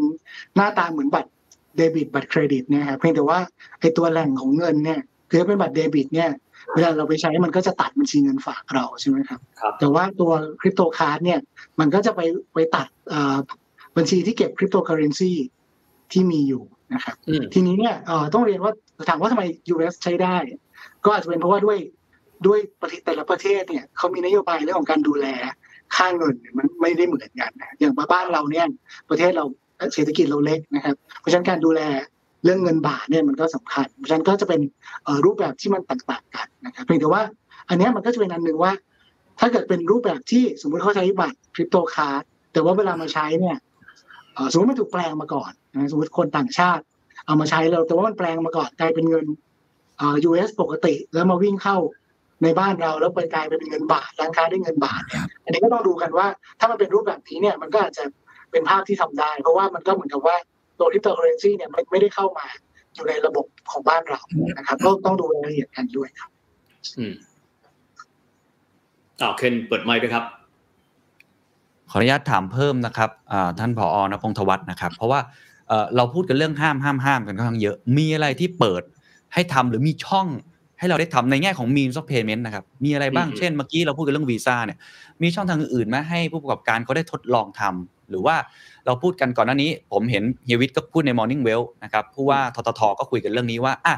เราลองทำแบบนี้ไหมนะครับให้คนที่เป็นนักท่องเที่ยวที่ถือคริปโต ซึ่งส่วนใหญ่ก็เป็นคนรุ่นใหม่ใช่ไหมครับมีรายได้ค่อนข้างสูงเนี่ย มาในเมืองไทยเลย แล้วก็เอาเงินคริปโตเนี่ยชำระ ซึ่งอันนี้ก็ไม่ได้เกี่ยวอะไรกับทางเอ็กชแนนบ้านเรารวมทั้งเขาก็อาจจะใช้ในลักษณะแบบที่ว่าผู้รับสินค้าเนี่ยก็เทินเป็นเงินบาทเปลี่ยนเป็นเงินบาทดังนั้นคนที่รับสินค้าก็ไม่ได้ต้องเผชิญกับความผันผวน ก็เป็นคนที่ถือไอ้ตัวคริปโตอันนั้นเอง หรือมันจะมีเคสอื่นๆแบบเนี้ยนะครับ อันนี้ไม่แน่ใจว่ามีช่องแบบนั้นหรือเปล่าหรือว่าตรงนี้เราก็ห้ามหมดเลยหรือยังไงครับมีช่องอะไรไหมขอบคุณครับ ก็จริงๆเนี่ยเอ่อ ที่ที่ข่าวออกไปเมื่อวันอังคารเนี่ยจริงๆมีพูดถึงตัวสินทรัพย์ตัวหนึ่ง ที่เราเรียกว่าตัวไทยบาท stable coin นะครับตัวตัว stable coin เนี่ยก็เป็นดิจิทัลเคอร์เรนซีประเภทหนึ่งเพียงแต่ว่าลักษณะของ stable coin เนี่ยจะมีการเอาเงินบาทหรือว่าสินทรัพย์ที่เป็นที่เป็นรูปเงินบาทเนี่ยมันหนุนหลังเอาไว้นะครับเพราะฉะนั้นเนี่ยคนที่ถือเหรียญเนี่ยเขาก็จะมั่นใจได้ว่าเหรียญเนี่ยมันมีมันมีค่าจริงๆนะครับแต่ตรงนี้ก็เป็นสินทรัพย์ดิจิทัลประเภทหนึ่งที่เราคิดว่าในอนาคตเนี่ยเราจะสามารถเปิดให้เข้ามาใช้ได้นะครับ เพราะฉะนั้นผมว่าตัว stable coin เนี่ยมันก็จะเป็นตัวหนึ่งที่เราสามารถใช้ประโยชน์ จากเทคโนโลยีของบล็อกเชนของ DLT ในขณะเดียวกันเนี่ยมันปิดความเสี่ยงเรื่องมูลค่าที่มันผันผวนได้ครับ ตรงนี้ก็เป็นวิธีหนึ่งครับส่วนที่คุณเคนพูดถึง อย่างนักท่องเที่ยวต่างชาติเนี่ยจริงๆตรงนั้นก็มีวิธีการอย่างที่เรียนว่า ถ้ามันสามารถแปลงตัวคริปโตเคอเรนซีเนี่ยให้มาเป็นเงินปกติใช่ไหมครับ แล้วก็เงินปกติมาใช้ในบ้านเราเนี่ย อันนี้มันก็ไม่ได้ต่างจากเวลานักท่องเที่ยวต่างชาติเอาบัตรวีซ่ามาสเตอร์ที่เป็นเงินตราต่างประเทศเข้ามาใช้ในบ้านเรา มันก็จะถูกแปลงก่อนที่จะเข้ามาในบ้านเราก็ อันนี้ก็สามารถทำได้ครับครับคุณนพงศวัฒน์ครับทีนี้เนี่ยในร่างของตัวหลักเกณฑ์ที่กำลังทำ hearing จะไปถึงวันที่ 8 นี้เนี่ยมันเหมือนกับมันยังไม่ได้ระบุ ว่าดิจิทัลแอสเซทซึ่งต้องบอกว่ามันเหวี่ยงแหมันกว้างมากนะฮะแล้วก็มีหลายห้ามมาก แต่เมื่อสักครู่นี้เนี่ยพอพูดถึงเรื่องของ stable coin ตรงนี้ผมต้องเรียนถามนะครับว่า มันจะมีแผนการในการเดินหน้าเราแยกเป็นแทร็กยังไง เพราะตอนนี้ hearing เหมือนกับว่า มีร่างหนึ่งฉบับปั้งให้ดูอย่างอันนี้ว่าเห็นด้วยหรือไม่เห็นด้วยกับบรรดาอย่างนี้ ผมเลยอยากจะรู้รูทติ้งของการพิจารณาต่อไป เพราะตอนนี้เราพูดถึงจักรวาลทั้งจักรวาลเลยนะฮะเราไม่ได้มีการแยกมาดาวพุธเราพูดถึงดาวพุธดาวพฤหัสดาวเสาร์ ตรงนี้เนี่ยทิศทางต่อไปมันจะมีหน้าตาเป็นอย่างไรตรงนี้ผมฝากที่เดี๋ยวจะถามดรเอกลาบกับทางพี่บิดต่อไปด้วยว่ามองเห็นตรงนี้อย่างไร เพราะตอนนี้มันไม่ได้มีการซอยย่อยเป็นแคตตากรีสักเท่าไหร่ครับขอบคุณครับ ก็เกณฑ์ของกรตเนี่ยเนี่ยจะเขาจะดูแลทางผู้ประกอบธุรกิจสินทรัพย์ดิจิทัลใช่ไหมปัจจุบันเนี่ยจริง ๆ ทางแบงก์ชาติก็อยู่ระหว่างพิจารณาที่จะออกเกณฑ์หรือว่าตัวกฎหมายที่จะมาดูแล การที่ให้บริการเกี่ยวกับตัวสินทรัพย์ดิจิทัลที่เป็นเรื่องของการชำระเงินด้วยนะครับตัวตัว stablecoin ที่ที่เรียนไปเนี่ยก็จะเป็นส่วนหนึ่งในนั้นนะครับที่ก็จะมีการบอกว่าเหรียญประเภทไหน เช่นไทยบาท stablecoin เนี่ยออกได้ต้องปฏิบัติอย่างไรนะครับ มีวิธีการที่จะบริหารความเสี่ยงอย่างไรนะครับ แล้วก็สามารถเอาไปใช้อะไรได้บ้างตัวนั้นก็จะเป็นอีกส่วนหนึ่งที่จะออกตามมานะ ครับครับขอบคุณครับอะทีนี้เราต้องไปที่ฝั่งผู้ประกอบการบ้างครับดรเอกราบครับ ฟังความเห็นทั้งสองท่านในแง่ของการแตะเบรกขีดเส้น หรือในแง่ของการตีความต่างๆรวมทั้งรายละเอียดเชิง stable coin อะไรต่างๆ แล้วมีความเห็นยังไงบ้างครับ มีอะไรอยากจะถามอะไรไหมครับ ก็จริง ๆ ก็ขอบคุณท่านพอรองทวัฒน์ท่านพอสุรศักดิ์นะครับ จริงที่ที่พูดมาก็ไม่ได้เกินที่คาดคาดคิดไว้นะครับ ก็ก็คิดเวลาก็น่าจะตอบประมาณนั้นนะครับ แน่นอนว่ามีแต่การอย่างที่คุณวิทย์กับคุณเคนบอกว่ามีแต่การห้ามห้ามห้ามทำอะไรหลายอย่างนะครับ แล้วก็ไม่เห็นมีการเปิดโอกาส หรือว่าเปิดประตูให้นิดนึงให้ลองหลาย ๆ อย่างนะครับจริงที่ผมคิดว่าสิ่งที่สิ่งที่เกณฑ์นี้ออกมา คือไม่ค่อยได้สร้างความเสียหายอะไรในณปัจจุบันหรอก แต่เสียดายโอกาสนะครับ ผมเสียดายโอกาสสำหรับประเทศ ผมเสียดายโอกาสสำหรับอุตสาหกรรมและวงการนะครับ ผมเองก็คิดว่า เกณฑ์นี้ออกมาห้ามใช้สินทรัพย์ดิจิทัลมาเป็น mean of payment ต่างๆ แต่อาจจะมี stable coin ได้ ซึ่งเป็น CBDC จริงๆต้องขอเรียนขอโทษคุณท่านท่านนพงศ์ทวัฒน์ด้วยนะครับ CBDC นะครับ มันก็เป็น central bank digital currency มันก็คือเงินเฟียสในรูปแบบดิจิตอลมันก็ไม่ได้ต่างอะไรกัน ซึ่งก็เป็นเงินที่คุมโดยแบงก์ชาตินะครับ ยังไงมันก็ centralize อยู่ดี และก็ถูกคุมโดย central bank และก็ จากหน่วยงานที่เราประชาชนก็ไม่ได้ถูกเลือกตั้งอะไรเลย นี่เป็นเสน่ห์ของบิตคอยน์นะครับ เพราะว่ามันเป็นเหรียญของประชาชนของโลกที่ built on consensus นะครับ จริงๆ มันก็คือประชาธิปไตยในรูปแบบดิจิตอล format นี่แหละครับ เพราะฉะนั้นสิ่งที่ผมคิดว่า เอ๊ะ ห้ามใช้สินทรัพย์ดิจิตอลมาเป็น means of payment แต่ใช้ Thai Baht stablecoin ได้นะ อันนี้ผมรู้สึกว่ามันขัดกันนิดนึง มีความเป็น double standard ซึ่ง ผมก็ไม่เห็นด้วยนะครับ เรื่องของนี้ผมว่าสิ่งที่ควรที่จะทำนะครับ คือแทนที่จะปิดช่องทางนะครับ เปิดประตูทำ sandbox นะครับ ให้มาลองทดสอบนะครับว่าถ้าเป็นสินทรัพย์ใช้สินทรัพย์ดิจิทัลในวงแคบๆนะครับ จะมีคนมาใช้ไหม มีผลดี ผลไม่ดีเสียหายอะไรบ้างอะไรยังไงนะครับ ตอนแรกอาจจะมี threshold ก็ได้ ใช้สามารถชำระได้แค่หนึ่งหมื่นบาทสองหมื่นบาทนะครับ หรือว่านักท่องเที่ยวที่มาได้นะครับ อันนี้ก็คุมเรื่องของการฟอกเงินได้อะไรต่างๆ คนที่จะใช้คริปโตเคอเรนซีมาชำระ อาจจะต้องมีบัญชีที่ KYC แล้วโดยที่โดยที่ exchange ในประเทศไทยนะครับก็ก็ก็ก็ช่วยตรงนี้ได้ผมว่าการที่มันจากขาวดำนะครับ มันเป็นวิธีการการปกครองที่ที่มันแบบไม่ไม่ไม่ไม่ค่อยถูก ผมว่ามันน่าจะมีการเทาๆนิดหนึ่งเพราะว่ามันเป็นเรื่องของเทคและมันมีผลต่อ ประเทศชาติ มีผลต่อเทคโนโลยีของประเทศไทยนะครับ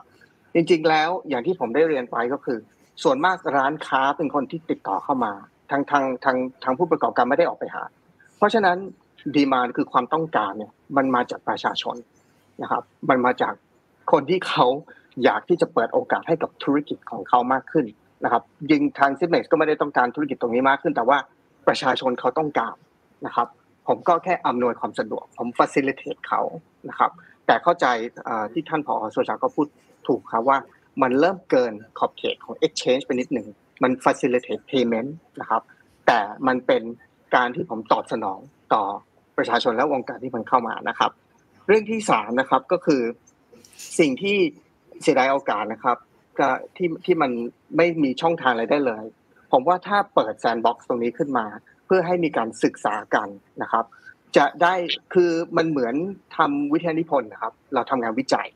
นะครับ เราดู sample size นะครับอ่าเราลองดู 1,000 คน เราทำวิจัยเชิงคุณภาพและเชิงปริมาณและชุงคุณภาพ เราก็ลองทดสอบดูนะครับว่ามันเป็นอย่างไร เพราะว่าอันนี้ครับมันจะได้ lesson learn ได้ประสบการณ์ ได้รู้จัก pain point หลายอย่างนะครับ ในการใช้สินทรัพย์ดิจิทัลครับเป็น mean of payment นะครับ เรื่องสุดท้ายนะครับที่อยากจะ พูดเลยนะครับ ก็คือว่าในที่สุดนะครับ เทคโนโลยีก็จะต้องมานะครับ มันหนีไม่พ้นนะครับเทคโนโลยีนี่ยครับคือ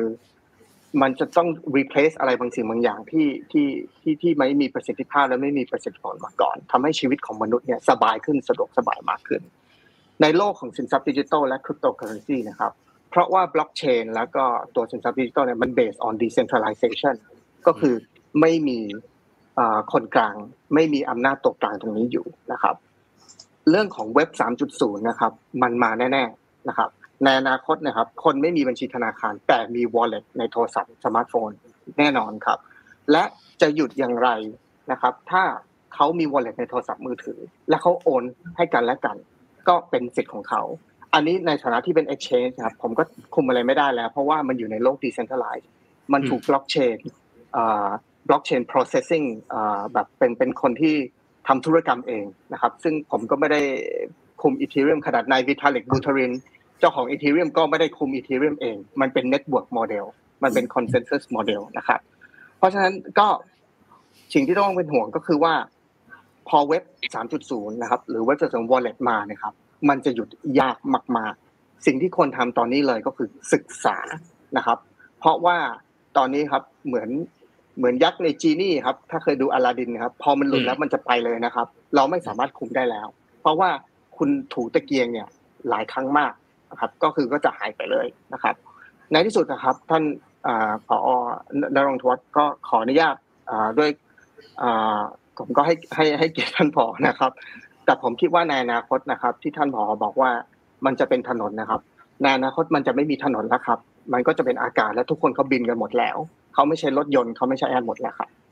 คือโลกมันกำลังจะเปลี่ยนไป ที่คำถามก็คือว่าเราพร้อมที่จะเปลี่ยนไปพร้อมกับมันหรือยังครับครับขอบคุณครับก่อนที่เดี๋ยวคงจะให้ท่านนภพงศ์ธวัฒน์ได้ได้ตอบกลับนะครับ ผมขอถามในมุม regulator แล้วกันนะเมื่อกี้เราสวมหมวกคน comment นี่ค่อนข้างเยอะนะฮะขอถามดรเอกราชก่อนนะครับ ว่า เอ๊แล้วเราไม่จำเป็นต้องรับผิดชอบอะไรเลยเหรอในเรื่องของเสถียรภาพที่เมื่อกี้ทางแบงค์ชาติพยายามจะ concern อยู่เนี่ยจริงๆตัวซิปเม็กซ์เองหรือผู้ประกอบการอื่นๆเอ็กชแนนทุกเจ้าเนี่ยก็น่าจะมีส่วนหรือเปล่าในการช่วยสร้างให้เกิดเสถียรภาพในการเรื่องเงินเฟ้อฟอกเงินอะไรต่างๆ เนี่ย อันนี้เราเราอิสระเกินไปไหมเราเสรีเกินไปไหมอันนี้ในมุมมองของ regulator อาจจะมองแบบนั้นหรือเปล่าผมไม่แน่ใจแต่ลองโยนให้คุณเอกราชช่วยตอบผมคิดว่าเรื่องของความเสรีภาพต่างๆมันต้องถูกมีมาตรการที่ควบคุม นะครับ แต่ไม่ใช่มีไม่ใช่เป็นการห้ามนะครับ ผมว่าบางสิ่งบางอย่างมันไม่จำเป็นต้องขาวดำได้มันพูดคุยศึกษาหารือกันได้ บางสิ่งบางอย่างทางซิปเม็กซ์เองหรือผู้ประกอบการต่างก็ไม่รู้ว่าเทรนด์ของสินทรัพย์ดิจิทัลนะครับจะเป็นอย่างไรจริง ๆ สินทรัพย์ดิจิทัลนะครับเกิดมาเพิ่งเกิดมาตั้งแต่หลังที่ Ethereum ผุดขึ้นมานะครับ ก่อนหน้านั้นไม่ไม่มี digital asset มันมีแค่บิตคอยน์อย่างเดียวนะครับซึ่งก็เป็นคริปโตเคอเรนซีนะครับ เพราะฉะนั้นผมก็ไม่รู้ว่าในอนาคตนะครับ จะจะเป็นแบบไหน แต่ว่าถ้าพูดถึงเรื่องของ innovation และเรื่องเทรนด์อะไรต่างๆนะครับ มันต้องมี freedom มันต้องมีขอบเขตให้มันพัฒนามีการเกิดขึ้น แต่สิ่งที่ภาครัฐนะครับ คนที่จะทำก็คือศึกษาก่อนรู้ pain point รู้อะไรต่างๆนะครับ เพื่อที่จะฟักฟูมัน facilitate มัน ให้ไปในทิศทางที่ถูกต้องนะครับ อันนี้ผมก็ไม่ทราบว่าอยู่ภายใต้กระทรวงไหน หรือหน่วยงานกำกับดูแลยังไงนะครับ แต่ผมคิดว่าเทคโนโลยีนี้มันกำลังเติบโตผมไม่อยากให้ประเทศไทยเราเราตามประเทศอื่นไม่ทันนะครับ เพราะฉะนั้นเราควรที่จะ dedicate ก็คือให้เวลานะครับทดลองทดสอบนะครับ ถ้าทดสอบทดลองแล้วและมัน fail มันมันไม่ work จริง มีผลต่อเสถียรภาพต่อเงินบาทจริง ๆ ก็ก็ก็ก็เห็นด้วยครับ ไม่ต้องทำเพ ราะเรามีผลวิจัยออกมาแล้วนะครับ มันชัดเจนแล้วว่าเงินบาทมีด้อยค่าลงนะครับ แล้วก็ไม่มีคนใช้เงินบาทแล้วนะครับ อันเนี้ยเราเราก็ต้องดูขนาดประเทศเอลซาวาดอร์ทาง IMF ก็มามากล่าวเตือนนะครับว่าไม่อยากให้ใช้นะครับแต่ก็เขาก็ไม่เหมือนประเทศเรา เพราะว่าเขาไม่มีเงินของประเทศชาติเขาส่วนมากเขาใช้ US ดอลลาร์นะครับ เพราะฉะนั้นก็ก็คนคนละมันคนละโมเดลเพราะแต่ละประเทศแล้วก็ไม่เหมือนกันนะครับ เพราะฉะนั้นถ้าจะตอบคำถามคุณเคนเลยก็คือ ผมว่าทางตัวผู้ประกอบการนะครับ มีส่วนได้ส่วนเสียต่อเศรษฐกิจของประเทศไทย ต่อเสถียรภาพของเงินบาทนะครับ เราควรที่จะเป็น stakeholder นะครับที่จะเข้ามาช่วยศึกษาหารือตรงนี้ด้วยนะครับแต่ประเด็นคือเราไม่เคยถูกเชิญ หรือไม่เคยถูกปรึกษาหรือเลยครับ ครับขอบคุณครับอะผมขออนุญาตให้พี่บิดรอแป๊บหนึ่งนะฮะให้ให้กลับไปที่คุณนพงศ์ทวัฒน์หนึ่งเพราะเมื่อกี้อ้างอิงถึงก็ให้โอกาสในการตอบนะครับเชิญครับผมขอบคุณครับ ก็อาจจะชี้แจงคุณเอกราชข้อแรกคือเรื่อง CBDC นะครับ จริงๆต้องเรียนว่าตัวตัวไทยบาท stablecoin ที่เราคิดว่าจะให้ออกได้เนี่ยไม่ใช่ CBDC นะครับ เป็นตัว stablecoin ที่ออกโดยเอกชนนะครับ ที่คิดว่าจะให้ออกได้ เพราะฉะนั้นเนี่ยจะไม่ใช่ว่าเราปิดทุกอย่าง แล้วก็เดี๋ยว central bank ออกเองไม่ใช่นะครับ ให้เอกชนออกได้ด้วย เพราะฉะนั้นการพัฒนาอินโนเวชันอะไรเนี่ยภาคเอกชนก็ทำได้นะครับเรื่องที่สองก็คือเรื่อง sandbox จริงๆเนี่ยต้องเรียนว่าหลังจากที่เราออกตัวตัวร่างประกาศเนี่ยเป็นร่างเพื่อรับฟังความคิดเห็นนะครับ เพราะฉะนั้นเปิด openที่จะรับฟังความคิดเห็นนะครับ แล้วก็จริง ๆ ก็มี มีความคิดเห็นหลาย ๆ เรื่องนะครับจริงๆทางทาง Zipmex เองก็ให้ความคิดเห็นที่ดีมาหลายๆเรื่องที่จากที่ได้คุยกันนะครับว่ามันจะมันจะไปด้วยกันได้อย่างไร เช่น การที่จะทำ payment แต่ว่า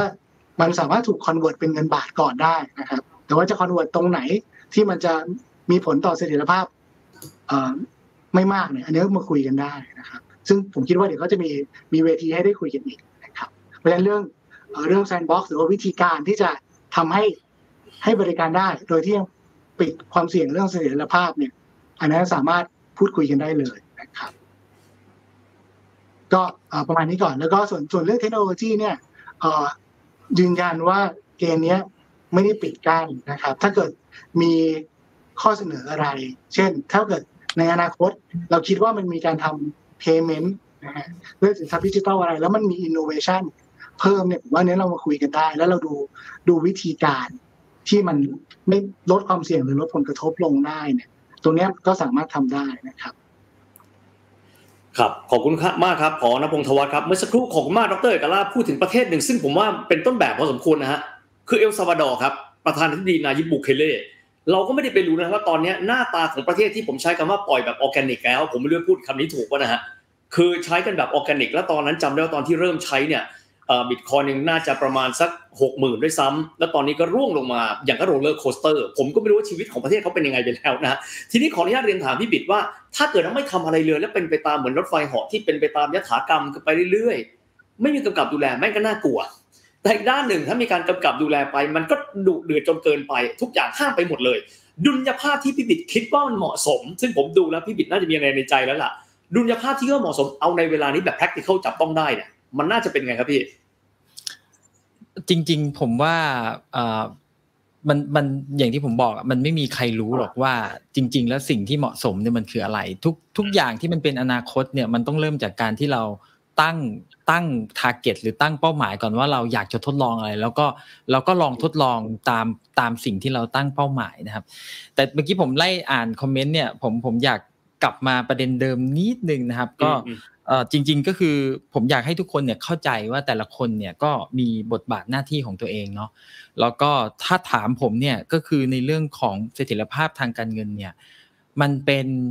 มันเป็นเรื่องที่เราต้องรับผิดชอบต่อสังคม เพราะฉะนั้นเนี่ยการที่ผู้ที่มีบทบาทและหน้าที่ต้องออกมาทำให้มีเสถียรภาพทางการเงิน อันนี้คือหน้าที่ของทางแบงก์ชาติของทางกรตเองอะไรเอง ผมคิดว่าอันเนี้ยเราไม่ควรจะ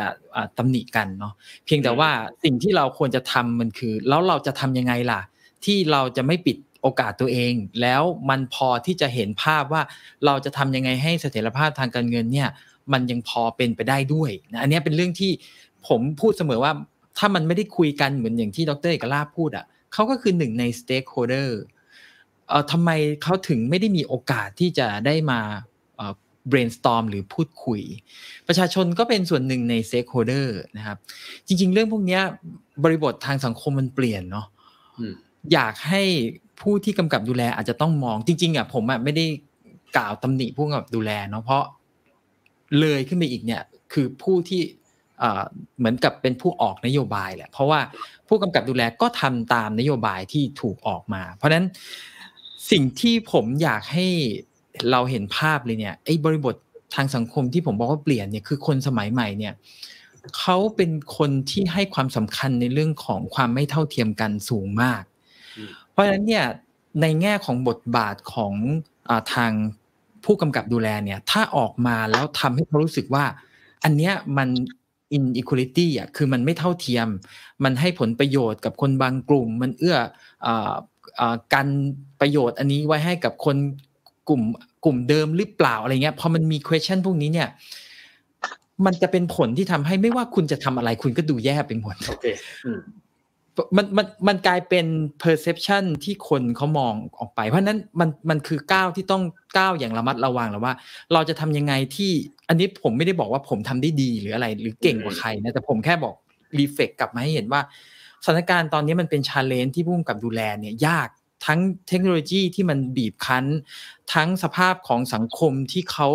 เขาเขาเรียนรู้เขาเขาอยากจะเป็นในมุมที่เขาอยากจะเป็นเนี่ยเพราะฉะนั้นเนี่ยก้าวที่ผมเห็นว่าอันนี้เป็นมูฟเมนท์ที่ดีก็คือการที่ออกเป็น stable coin อ่าแล้วแล้วให้ผู้ที่เป็นผู้ประกอบการเนี่ยได้มีโอกาสเข้ามา เพราะสิ่งที่ผมเห็นอย่างหนึ่งก็คือว่า เราลองนึกสภาพดูนะไม่ต้องพูดถึงประเทศหรอก ถ้าพูดถึงในบ้านเนี่ย เวลาที่เราอยากจะให้คนในบ้านหรือผมผมอยากให้ลูกทำแบบทำถูกต้องตามที่มันควรจะเป็นนะผมบอกว่าเขาเนี่ยทำผิดวิธีในการที่จะไปล้างจานเนี่ย แต่ผมไม่บอกเขาว่าแล้วไอ้ที่ถูกมันเป็นยังไงเนี่ย ปัญหาในบ้านจะเกิดนะ เพราะฉะนั้นเนี่ยจริง ๆ แล้วแมสเซจที่ผมมองว่าแบงค์ชาติกับทางกรตควรจะต้องทำอย่างคราวที่แล้วที่วันอังคารที่บอกว่าห้ามเนี่ย จริง ๆ ถ้าแย้มมันนิดนึงว่า แล้วไอ้ที่เขาอยาก หรือเราอยากให้คุณเป็นเนี่ย มันมี track ที่ถูกอยู่ รอนิดนึง timeline milestone เป็นยังไงรอนิดนึงเนี่ย ภาพนี้มันจะทำให้คนเนี่ยเขาไม่ได้รู้สึกว่าคุณห้ามอย่างเดียว แต่จริง ๆ แล้วเนี่ยคุณเห็นโอกาสด้วยเพราะจริง ๆ เนี่ย เรื่องพวกนี้มันเป็นคอนซ e เควนที่มันเป็นผลจากการที่เราวางแผนทำมาได้ไม่ครบถ้วนนะอันนี้ผมอันนี้ผม reflect จากมุมมองที่ผมเห็นนะเพราะฉะนั้นถ้าเรามองแล้วทำให้มันครบถ้วนเนี่ย ผมคิดว่าโทนที่มันออกมาเนี่ย คนที่อยู่ใน community เนี่ยไม่ใช่ว่าเขาเขาจะ against ไปทุกทุกเรื่องนะครับ ถ้าเราทำให้เขาเห็นว่าจริง ๆ แล้วเนี่ยสิ่งที่เราเรามองเนี่ยมันคือมันคือประโยชน์ใหญ่ของคนในสังคม ไม่ได้ไม่ได้เป็นการแค่รักษาเสถียรภาพขององค์กรหรือว่ารักษาเสถียรภาพของคนกลุ่มใดกลุ่มหนึ่งอันนี้มันเป็นเรื่องที่มันบางมาก ๆ เราต้องทำยังไงที่จะ balance ให้คนเนี่ยมีความรู้สึกว่า อ๋อจริง ๆ แล้วเนี่ยสิ่งที่เราทำเนี่ยมันคือประโยชน์ของคนส่วนรวมนะ อันนี้อันนี้ผมฝากเอาไว้นะฮะทีนี้ในแง่ของเมื่อกี้ผมย้ำไปแล้วว่าเรื่อง means of payment เสถียรภาพทางการเงินเนี่ย ผมอยากให้ทุกคนเข้าใจว่าโดยบทบาทและหน้าที่เนี่ย ถ้าใครอยู่ตรงนั้นอะ มันมันหนีไปทำอย่างอื่นไม่ได้ เพราะว่าถ้าทำอย่างอื่นเนี่ย มันจะมีคอนซ e เควนซ์ที่ตามมาก็คืออ่า คนที่ดำเนินคนที่อยู่ใน position ตรงนั้นเนี่ยคือไม่ปฏิบัติตามหน้าที่เขาเขาจะมีสิทธิ์ที่จะโดนแบบนั้น เพราะนั้นผมอยากให้คนในสังคมเนี่ย คือเปิดใจแล้วก็อะลุ่มอล่วยกัน แล้วเราลองมาดูว่า สิ่งที่จะทำให้เราเนี่ยเดินไปข้างหน้าได้โดยที่ความเสี่ยงมันลดลงเนี่ย คือการเปิดเวทีรับฟังกันมากขึ้น อันนี้เป็นอีก solution หนึ่งที่ผมก็ก็เสนออีกเหมือนกันนะว่า การมี community manager ที่สามารถที่จะเชื่อมต่อ ซึ่งคนคนนี้ต้องเข้าใจภาพรวมของคนในอุตสาหกรรม เข้าใจบริบทของการกำกับดูแล แล้วคนกลุ่มนี้จะช่วยสื่อสารแล้ว เพราะปัญหาส่วนหนึ่งเนี่ย ผมดูนะปัญหาเรื่องเทคนิคเนี่ย เยอะแล้วนะ แต่ปัญหาเรื่องการสื่อสารเนี่ย มันทำให้มันมัน go so big อะคือจริง ๆ บางทีบางครั้งเนี่ยถ้าเราอธิบายจริงๆอย่างผมผมฟังเนี่ยวันนั้นผมก็เข้าใจเลยอ๋อขอบเขตมันแค่นี้ จริง ๆ แล้วไม่ได้ บุคคลทั่วไปไม่ได้รับผลกระทบ แต่ผมมองว่าถ้าเราเปิดโอกาสให้คนเนี่ยมา innovate หรือสร้างนวัตกรรมอะไรใหม่ ๆ โดยที่ผู้กำกับดูแลเนี่ยเล่าให้ฟังว่าสิ่งที่เขากังวลคืออะไรมันจะทุกครั้งอะที่เวลาที่เรามีอะมันจะมีโจทย์ที่ challenge ให้คนคิด solution อะไรใหม่ ๆ เสมอ ซึ่งมันอาจจะลองวิธี A ไม่ได้ ลองวิธี B ลองวิธี C ให้คนที่เขามี skin in the game อย่างอย่างผู้ประกอบการอย่างคุณแบงค์อย่างเงี้ยเป็นคนที่ช่วยหา solution ให้โดยที่เรายัง balanceไอ้เรื่องพวกนี้ได้เนี่ยผมมองว่าอันเนี้ยเป็นเรื่องที่มันจะทำให้แนวของการปฏิบัติเนี่ยมันจะเป็นไปได้ได้จริงมากขึ้นนะอันนี้เป็นภาพที่ที่ที่ผมมองเนาะแล้วก็อันหนึ่งอันหนึ่งที่ผมก็ ย้ำหลายรอบแล้วก็จะย้ำต่อก็คือว่า ในโลกของเทคโนโลยีเนี่ยมันไม่ต่างจากเหมือน Pandora Box อะ Pandora Box มันเปิดแล้วมันย้อนกลับไปไม่ได้แล้ว สิ่งที่สำคัญก็คือเราต้องเรียนรู้ว่าจะอยู่กับมันยังไง แล้ว บางอย่างที่มันเป็นคุณค่าที่มากกว่าเทคโนโลยี อย่างเช่นคำว่า decentralized เนี่ยบางคนอาจจะมองว่ามันมันเป็นเรื่องไร้สาระนะแต่ผมบอกได้เลยว่าคนยุคใหม่เขาไม่ได้มองว่าเรื่องนี้เป็นเรื่องไร้สาระ เราจะเราการที่เราเนี่ยเพิกเฉยต่อความรู้สึกแบบเนี้ยมันจะก่อให้เกิดปัญหาในอนาคต จริง ๆ เรื่องพวกนี้เนี่ยเราทิ้งความเห็นใครไม่ได้เลยนะมันมันต้องมันต้องอินคลูซีฟอะคือผมไม่รู้ภาษาไทยแค่ มันมันต้องไม่ทิ้งใครไว้ข้างหลังอะไอ้เรื่องไอ้เรื่องพวกเนี้ย เราต้องเก็บความเห็นและความรู้สึกของคนพวกนี้มา เพื่อที่จะออกแบบในเชิงของการนโยบายอะ ให้มันเป็นไปในในทิศที่มันมันควรจะเป็น ซึ่ง ใครฟังดูผมว่าโหมันพูดลอยๆมันเป็นเรื่องยากฮะแต่มันมันเกิดขึ้นได้ถ้าเราร่วมมือกัน มันเกิดจากการร่วมมือกัน มันเกิดจากการที่อย่างแรกเลยคือ ต้องเปิดใจฟังกัน ปัจจุบันเนี้ยสิ่งที่มันเกิดขึ้นก็คือต่างคนต่างดูถูกความคิดกันนะผมพูดกันจริง ๆ ต่างคนต่างยึดอยู่บนสิ่งที่ตัวเองเรียนรู้มา แล้วก็ไม่ฟังอีกฝั่งหนึ่งแล้วก็ไม่เห็นคุณค่าของความคิดและความเชื่อ ซึ่งเรื่องพวกนี้มันจะทำให้ล่องของของความเชื่อมันมันลึกแล้วมันห่างออกจากกันเรื่อยๆ จน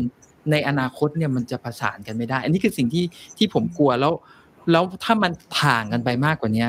มันจะเป็นปัญหาที่ยากอาจจะยากที่จะแก้ในอนาคต โอ้ขอบคุณมากครับ ชอบมากฮะในแง่ของเราเมื่อกี้เราพูดกันเรื่องดุลยภาพใช่ไหมพี่บิดกำลังถอยมา step หนึ่งแล้วพูดถึงกระบวนการ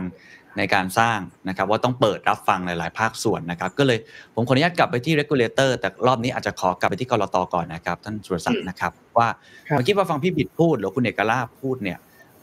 ผมก็มีข้อสงสัยเหมือนกันว่า hearing ที่ถึง 8 กุมภาพันธ์ใช่ไหมครับ กับเรื่องใหญ่ขนาดนี้เนี่ย มันใช้เวลาสั้นไปไหม มันมีเวลาในการพูดคุยครบทุกภาคส่วนจริงหรือเปล่า หรือว่าประชาชนที่เขามีส่วนเกี่ยวข้องเนี่ยเราได้เข้าไปคุยกับเขาจริง ๆ มากน้อยแค่ไหน แล้วพอที่จะพิจารณาเพิ่มเติมว่ามีช่องอะไรบ้างให้คนฟังเนี่ยเขาได้เห็นภาพ หรือว่าเรามองเรื่องการ hearing เนี่ยมันกระบวนการมันควรจะเป็นยังไง อันนี้เชิญท่านสุรศักดิ์ครับ ได้ครับ จริงๆ ผมขอเน้นย้ำอีกทีนะครับว่าตัว hearing ของสำนักงานเนี่ยครับยังเปิดยังเปิดรับฟังอยู่นะครับ ทุกท่านสามารถเข้าไปที่เว็บไซต์ของสำนักงานได้นะครับ เรายังเปิด hearing จนถึงวันที่ 8 กุมภาพันธ์นี้นะครับ ก็ก็ก็ทีนี้เวลาที่หลังหลังจากที่เราปิด hearing ไปแล้วเนี่ยครับมันก็จะเป็นเรื่องของกระบวนการในการรวบรวมความเห็นต่างๆนะครับ ที่ทุกท่านได้ได้ให้ความเห็นมานะครับ แล้วเราก็จะมาพิจารณาอาจจะพิจารณาร่วมกับแบงค์ชาติว่าอะไรที่ ที่มีคนมาทักขึ้นมาว่าตัวนี้อาจจะปรับไปนิดนึงได้ไหมอาจจะรองรับตรงนั้นได้หรือเปล่า หรืออยากจะเปิดให้เฉพาะสมมตินักท่องเที่ยวต่างประเทศอยากจะมาใช้คริปโตจะทำได้หรือเปล่าอะไรเงี้ยครับก็ก็ก็ก็เป็นสิ่งที่เรารับฟังนะครับทั้งนี้ทั้งนั้นนะครับถ้าถ้าคิดว่าตรงไหนที่มันแก้ไขได้ตัวไหนเป็นได้เนี่ยเราก็มีมี process ในการที่จะไปปรับหลักการอีก ไม่ได้แปลว่าร่างร่างตัวนี้จะออกมาแล้วต้องหน้าตาแบบนี้เสนอไปนะครับ ก็จะมี process ที่เราสามารถปรับปรุงหลักการตรงนี้ได้นะครับ และในระหว่างเดียวกันเนี่ยครับในช่วงที่เปิด hearing นะครับทั้งกลตเองแล้วก็แบงค์ชาติเองนะครับเราก็เดินสายไปไปคุยกับหลาย ๆ ท่านที่เป็น stakeholder อยู่พอสมควรนะครับ ก็ถ้าถ้ามีท่านไหนที่ที่อยากให้ทางแบงค์ชาติเอง หรือกรตเองเนี่ยครับไปไปจัดโฟกัสกลุ่มเองก็ตามหรือไปไปเดินสายที่บายเองเนี่ยยินดีนะครับ ติดต่อมาได้เลยนะครับพวกเรายินดีอย่างมากเลยครับ ขอบคุณครับนะครับอะ ชัดเจนมากนะครับว่ามีความหมายว่าอะไร ทั้งนี้ทั้งนั้นขออนุญาตนะครับที่จะไปที่ทางด้านของพอนพงศวัฒน์บ้างนะครับ ผมมั่นใจนะครับว่าแบงค์ชาติปีนี้ 80 ปีแล้ว คงต้องเห็นชัดเจนแล้วว่าภาพจบที่เราอยากให้มันเป็นคือ ultimate goal ขออนุญาตใช้ภาษาฝรั่งนะฮะเป้าหมายสุดท้ายที่เราอยากให้เป็นอะหน้าตามันเป็นยังไงเพื่อที่เราจะได้ออกแบบถนนที่เรากำลังจะเดินทางไปถึงตรงนั้นได้สำหรับแบงค์ชาติเองเป้าที่สุดเลย อันนี้ผมคงจะถามอีก 2 ท่านที่เหลือคือพี่บิดกับทางด้านดรแบงค์ด้วยนะฮะเป้าที่สุดอะคือเรา ต้องการเห็นอะไร เช่น เรา replace เงินเฟียสด้วยเงินแบบ decentralized หรือว่าเราต้องการหน้าตาแบบใหม่เพื่อที่จะได้ออกแบบถนน ให้มันไปสู่ ultimate goal ที่เราต้องการที่สุด ผมถามพอนักพงศวัฒน์ก่อนครับ ครับขอบคุณครับ ก็จริงๆ ขอบคุณทั้งคุณเอกลาบแล้วก็พี่บิดนะฮะผมผมเห็นด้วยเลยว่า จริงๆ ทุกวันนี้มันมันไม่ใช่เรื่องที่ต้องมาดีเบตหรือว่า มันจะเป็นโลกใหม่หรือโลกเก่าอะ เพราะว่าเรารู้ว่ายังไงมันไปโลกใหม่แน่ๆใช่ไหมเพียงแต่ว่าเพียงแต่ว่าโลกใหม่เนี่ยมันจะเป็นหน้าตายังไงนั่นเองที่ที่เราจะออกแบบให้มันเป็นนะครับเพราะฉะนั้นสิ่งที่เราพยายามทำเนี่ยจริงๆเลยไม่ไม่ได้ขัดขวางการไปโลกใหม่หรือว่าเทคโนโลยีนะเพียงแต่ว่าอย่างที่จะ balance เรื่องของการเอาเทคโนโลยีเนี่ย มาใช้ให้เกิดประโยชน์นะครับจริงๆตัวคริปโตเคอเรนซีเนี่ยมีประโยชน์หลายเรื่องนะครับ อันหนึ่งที่เอามาใช้แล้วด้วยซ้ำในไทยเนี่ยคือ การเอามาใช้เรื่อง การโอนเงินต่างประเทศนะครับคนไทยโอนเงินไปต่างประเทศเนี่ย เมื่อก่อนนานมาก แต่ว่าปัจจุบันก็มีผู้ให้บริการบางราย ที่ไป partner กับเครือข่ายที่ทำเรื่องของบล็อกเชนเนี่ยแล้วก็แล้วก็ตอนนี้เขามีการเอาใช้เขาคริปโตเคอเรนซีมาเป็นตัว settlement คือชำระเงินระหว่าง ผู้ให้บริการโอนเงินระหว่างประเทศเนี่ยก็ช่วยทำให้การโอนเงินนี่มันเร็วขึ้นมานะครับ โดยที่คนโอนคนรับโอนเนี่ย ไม่จำเป็นต้องไปซื้อคริปโตด้วย ก็ใช้เงินเฟียสปกติเนี่ยในการโอนด้วยนะผมว่าตัวอย่างแบบนี้เป็นตัวอย่างที่ดีแล้วก็ แล้วก็เป็นสิ่งที่เราอยากเห็นนะครับ เราอยากเห็นการเอาเทคโนโลยีมาใช้ แล้วก็มันจะสร้างอะไรใหม่ ๆ ได้อีกเยอะนะครับ ซึ่งเข้าใจเลยแล้วก็ก็เห็นด้วยกับพี่บิดแล้วก็ดรเอกลาบว่าไอเทคโนโลยีใหม่ๆเนี่ยในอนาคตมันจะหน้าตาต่างไปจากเดิมนะฮะด้วยความเป็น decentralized ด้วยความที่ เทคโนโลยีมันไปได้เร็วเนี่ย ผมว่าณตอนนี้เราก็ยังไม่เห็นหรอกว่าอนาคตเนี่ยไอ้ถนนเส้นนี้มันจะวิ่งไปไหน ซึ่งผมก็เชื่อมันก็จะเป็นมันก็จะเป็นเครื่องบินเป็นอยู่บนฟ้าอย่างที่ดรเอกลาภพูดแหละเพียงแต่ว่ามันจะไปตรงไหนนะผมว่านี่เป็นสิ่งที่เราต้องมา balance กันนะว่าว่าเราอยากให้อนาคตเนี่ยมันไปแบบไหน สิ่งที่เราอยากเห็นก็คือว่าเอาเทคโนโลยีมาช่วยให้เอกชนพัฒนาอินโนเวชันที่ดีขึ้นนะครับ คนไทยได้ประโยชน์มากขึ้นเข้าถึงการเงิน ที่ดีมากขึ้นนะครับ แล้วก็ไปตอบโจทย์เรื่องของภาคธุรกิจ ให้สามารถทำมาค้าขายได้ดีขึ้น อันนี้เป็นสิ่งที่อยากเห็นอยู่และนะครับ ทีนี้จะเป็นยังไงก็ต้องมาช่วยกันคิดครับ อืมครับผมของั้นผมผมขอตั้งคำถาม อันนี้อาจจะ extreme นิดนึงนะ แต่ชวนคิดนิดนึง พอพูดถึง ultimate goal ของเฮียวิทเนี่ยผมก็อัลติเมทคอมเมนต์ บ้างนะครับว่าอะมันอาจจะมีคนคิดอย่างนี้บ้างเพราะเมื่อกี้ฟังจากพี่บิดกับคุณเอกลาบหรือคุณสรศักดิ์เองก็ ทุกคนก็เห็นคล้ายๆ กันว่าคนรุ่นใหม่เนี่ยแนวคิด decentralize เนี่ยค่อนข้างแรงนะนี่ผมเห็นด้วยนะครับเพราะฉะนั้นแล้วก็เป็น global citizen ค่อนข้างมาก ผมคิดเล่นว่าเขารู้สึกว่าอะถ้าอย่างนั้นเดี๋ยวเขาเก็บบิตคอยของเขาเองเขาเก็บของเขาเอง แล้วก็ก็หาโอกาสที่เขาไปใช้จ่าย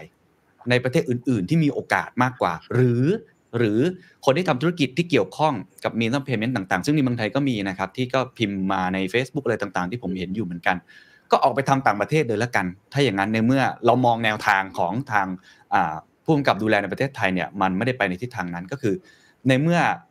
มันมีทางกั้นเนี่ยน้ำมันก็ออกไปที่อื่นแทน อันนี้อันนี้ผมลองถามลองยกตัวอย่างมาแบบนี้นะครับ แต่ว่าคงจะไม่ได้ extreme แบบนั้นทั้งหมดไม่ใช่ทุกคนจะทำได้นะอันนี้ทางแบงค์ชาติมองยังไง คือเหมือนมันปิดไม่ได้ ทุกคนก็หาทางออกในรูปแบบของตัวเองอยู่ดีครับ ในเมื่อโลกมันเป็นอย่างนั้นในทางนั้นนะครับ ครับก็จริงๆเออก็ต้องบอกว่าด้วยเทคโนโลยีเนี่ยมันก็เปิดให้มีการเอาไปเอาไปพัฒนาอินโนเวชันได้เยอะนะครับ เพราะฉะนั้นเนี่ยสิ่งที่เราอยากเห็นเนี่ยจริงๆเราก็ไม่ได้อยากเห็นคนเก่งๆคนไทยออกไปข้างนอกนะครับ แล้วก็จริง ๆ ก็ต้องบอกว่าอย่างอย่างที่เรียนว่าเกณฑ์ที่เราออกมาห้ามเรื่องของการเอาไปใช้เป็น means of payment เนี่ย ตอนนี้เราห้ามห้ามเฉพาะการ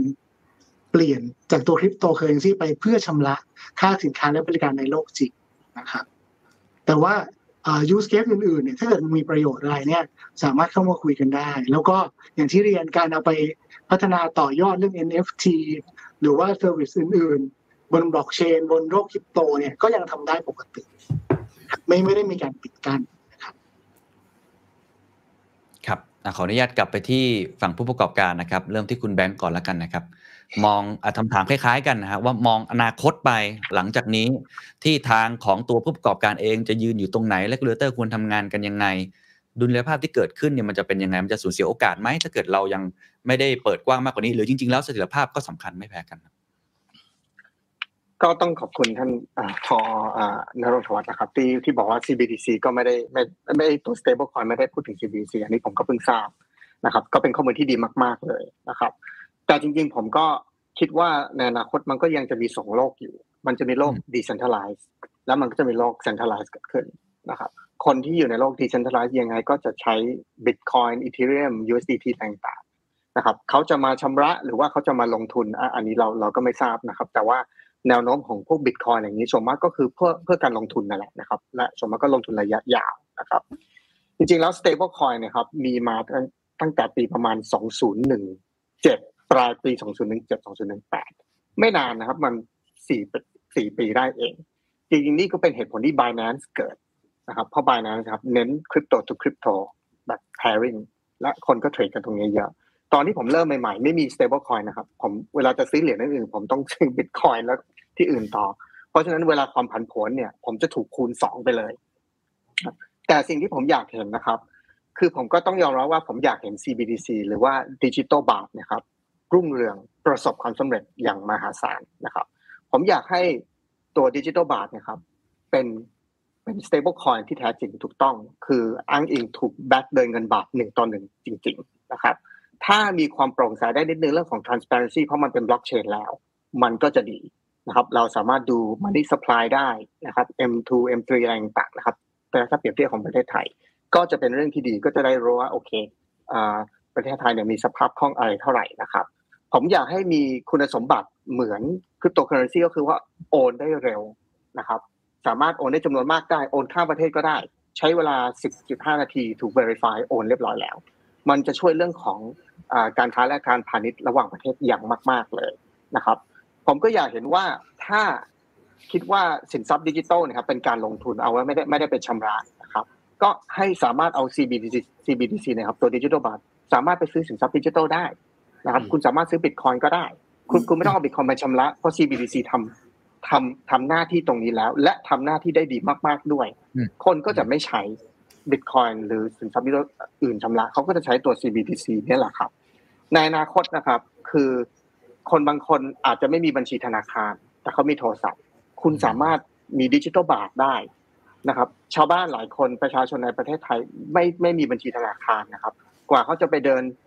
ไปธนาคารไปสาขาเลยครับ ยุ่งยากแต่ว่าขอให้เขามีโทรศัพท์และมีอินเทอร์เน็ตเขาสามารถรับดิจิทัลบาทได้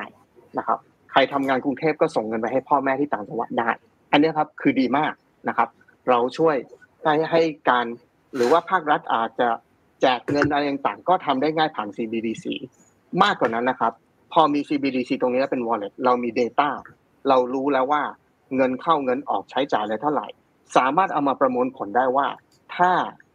ผู้ประกอบการหรือชาวนาอะไรต่างอยากจะกู้เงินนะครับ เขาสามารถกู้ได้เท่าไหร่อะไรอย่างไรลิงก์กับธนาคารเลย นะครับ คุณสามารถได้รับเงินกู้ภายใน 24 ชั่วโมง เพราะว่ามี Data สามารถประมวลผลได้หมดแล้วว่า คุณสามารถคิดว่าน่าจะจ่ายได้หรือไม่ได้นะครับ หรือว่ามีมีเงินเข้ามาปุ๊บก็สามารถหักเงินจากตัวตัว wallet เลย เพื่อเพื่อจ่ายดอกเบี้ยและและเงินต้นนะครับ ในขณะเดียวกันนักท่องเที่ยวก็สามารถใช้ดิจิตอลบาทได้เวลามาในประเทศไทย เราอาจจะเอาดิจิตอลบาทนะครับไป list ที่ exchange อื่นที่ต่างประเทศ คนก็สามารถเอาบิตคอยน์ไปแลกกับดิจิตอลบาท แล้วเข้ามาประเทศไทย แล้วเขาเอามาใช้จ่ายได้นะครับ เพิ่ม access ให้เขานะครับ ก็คือเขาไม่ต้องมาที่ประเทศไทยแล้วมาแลกคือเขาแลกตรงนั้นได้เลยดิจิตอลของเขาได้เลย เราเป็น list ที่ Binance Coinbase อะไรต่างๆนานานะครับ เพื่อสนับสนุนให้คนใช้และมาเที่ยวที่ประเทศไทยนะครับ เราเปิดประเทศ จนถึงขั้นที่ตอนนี้นะครับ คือคนใช้ US ดอลลาร์ นะครับถ้าเป็นเฟีย US ดอลลาร์เนี่ยคือคือ king of currency king of fiat นะครับทำไมไทยบาทดิจิตอลบาทเป็น king of stable coin ไม่ได้นะครับ คือเราทำทำดิจิตอลบาทเนี่ยครับให้มีเสถียรภาพมีความมั่นคงนะครับ ระดับทั่วโลกเลย ไม่จำไม่จำเป็นต้องทั่วโลกก็ได้ครับ เอาขอแค่เอเชียก็ได้ ใคร ๆก็อยากถือไทยบาทดิจิตอลบาท เพราะว่าเขาเชื่อมั่นว่ามัน back โดย government นะครับ คือรัฐบาล back ไว้อยู่นะครับ เขาก็สามารถเอามาใช้จ่ายได้นะครับเขารู้เขาเก็บไว้ใน wallet ได้ เพราะว่าอาจจะแบงก์ชาติจะคุมเรื่องของเงินเฟ้อได้ดีนะครับเท่าที่ผมผมเชื่อว่าแบงก์ชาตินี่คุมเงินเฟ้อได้ดีกับอเมริกานะครับเพราะ CPI ก็เจ็ดเปอร์เซ็นต์แล้ว แต่ประเทศไทยก็คือยังต่ำอยู่มากนะครับคือถ้าจะไปในทางของ CBDC และ stablecoin นี้แล้ว คุณต้องไปให้มันถึงระดับโลกเลยให้ทุกคนใช้และให้คนเห็นว่า โอ้ย ประเทศไทยเนี่ยทำดิจิตอลบาทเนี่ยได้สุดยอดเลย ฉันไม่ฉันไม่ถือ USD แล้ว ฉันจะถือดิจิตอลบาทนี่แหละ แบบดีกว่าเยอะเลย ใช้ก็ใช้ได้นะครับ แล้วก็อยากจะแลกเปลี่ยนเป็นอย่างอื่นได้ใช้ซื้อสินทรัพย์ดิจิตอลอย่างอื่นก็ได้ชำระก็ได้นะครับ ผมว่าโอกาสนะครับ คือพอดีคุณเวทกับคุณเคนพูดถึงว่าวิชั่นแบบสุดโต่งเลยนะครับที่อยากเห็นนะครับ ผมอยากเห็นอย่างนั้น และผมสนับสนุนอย่างยิ่งนะครับ เพื่อประเทศไทยนะครับ เราจะได้เป็นเบอร์หนึ่งนะครับครับขอบคุณครับอะงั้นไปขออนุญาตไปที่พี่บิดครับ เมื่อกี้ผมตีความความหมายของดรเอกลาบก็คือมีช้อยส์มี choice ให้คนมากขึ้นนะครับมีทางเลือกให้โดยที่ facilitate โดย regulator นะครับโดยทำโดนเทคโนโลยีใหม่นะครับพี่บิดมองไงครับในอนาคตข้างหน้าเนี่ยมันควรจะเกิดวิธีการทำงานกันแบบไหนภาพของประเทศไทย มันควรจะเป็นยังไงฮะให้วงการนี้มันเติบโตได้อย่างยั่งยืน คือจริงๆสิ่งที่สิ่งที่ลึกๆในใจอยากเห็นเนี่ยมันคือเรื่องของเสรีภาพในการที่จะใช้แหละ แต่ก็ต้องบอกว่าจริง ๆ แล้วเนี่ย มันมีคือเราเองเนี่ย เราก็ยังไม่รู้ว่าการที่มันมีเสรีภาพขนาดนั้นเนี่ย ผลกระทบของมันจริงๆเนี่ยมันคืออะไร เพราะฉะนั้น ผมเลยเสนอว่าจริง ๆ แล้วอะมันควรจะต้องเหมือนกันที่ผมบอก มันต้องทดลอง คือถ้ามันถ้ามันไม่ทดลองเนี่ย มันมันจะนึกเอา มันจะมันจะใช้สิ่งที่อยู่ในอดีตมาเป็นตัวตัดสิน ซึ่งในอนาคตน่ะ มันจะเป็นยังไงเราเราไม่รู้เพราะอันนี้มันคือมันคือเรื่องใหม่ ทีนี้ส่วนตัวผมเองว่าผมคิดว่าไม่ได้อยากจะเสนออะไรที่มันสุดโต่งขนาดนั้นเพราะว่าเวลาที่มันสุดไปทางด้านใดด้านหนึ่งเนี่ย ผลของมันจะเอ็กซ์ตรีมมาก ๆ แล้วแล้วผมเองเนี่ย ผมก็ไม่ได้เก่งทางด้านการเงินอะไรขนาดนั้น คือเรามาสาย tech เรามาสายเทคโนโลยี เราเห็น เราเข้าใจว่าเทคโนโลยีมันคืออะไร เราเห็น เราเห็นความเปลี่ยนแปลงของเรื่องของอย่างอีคอมเมิร์ซ อีคอมเมิร์ซเนี่ย เราเห็นชัดเจนเลยว่าในเทคโนโลยีที่มันมาใน wave ของอินเทอร์เน็ตเนี่ย มันเปลี่ยนวิธีการใช้ชีวิตของเราในเรื่องของอีคอมเมิร์ซขนาดไหน เราสามารถเทรดซื้อขายดิจิตอลกู๊ดเอ้ยซื้อขาย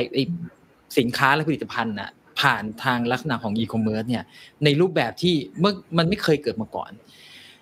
แต่ทีนี้เราพอมาดูเนี่ยเรื่องของตัวที่เป็น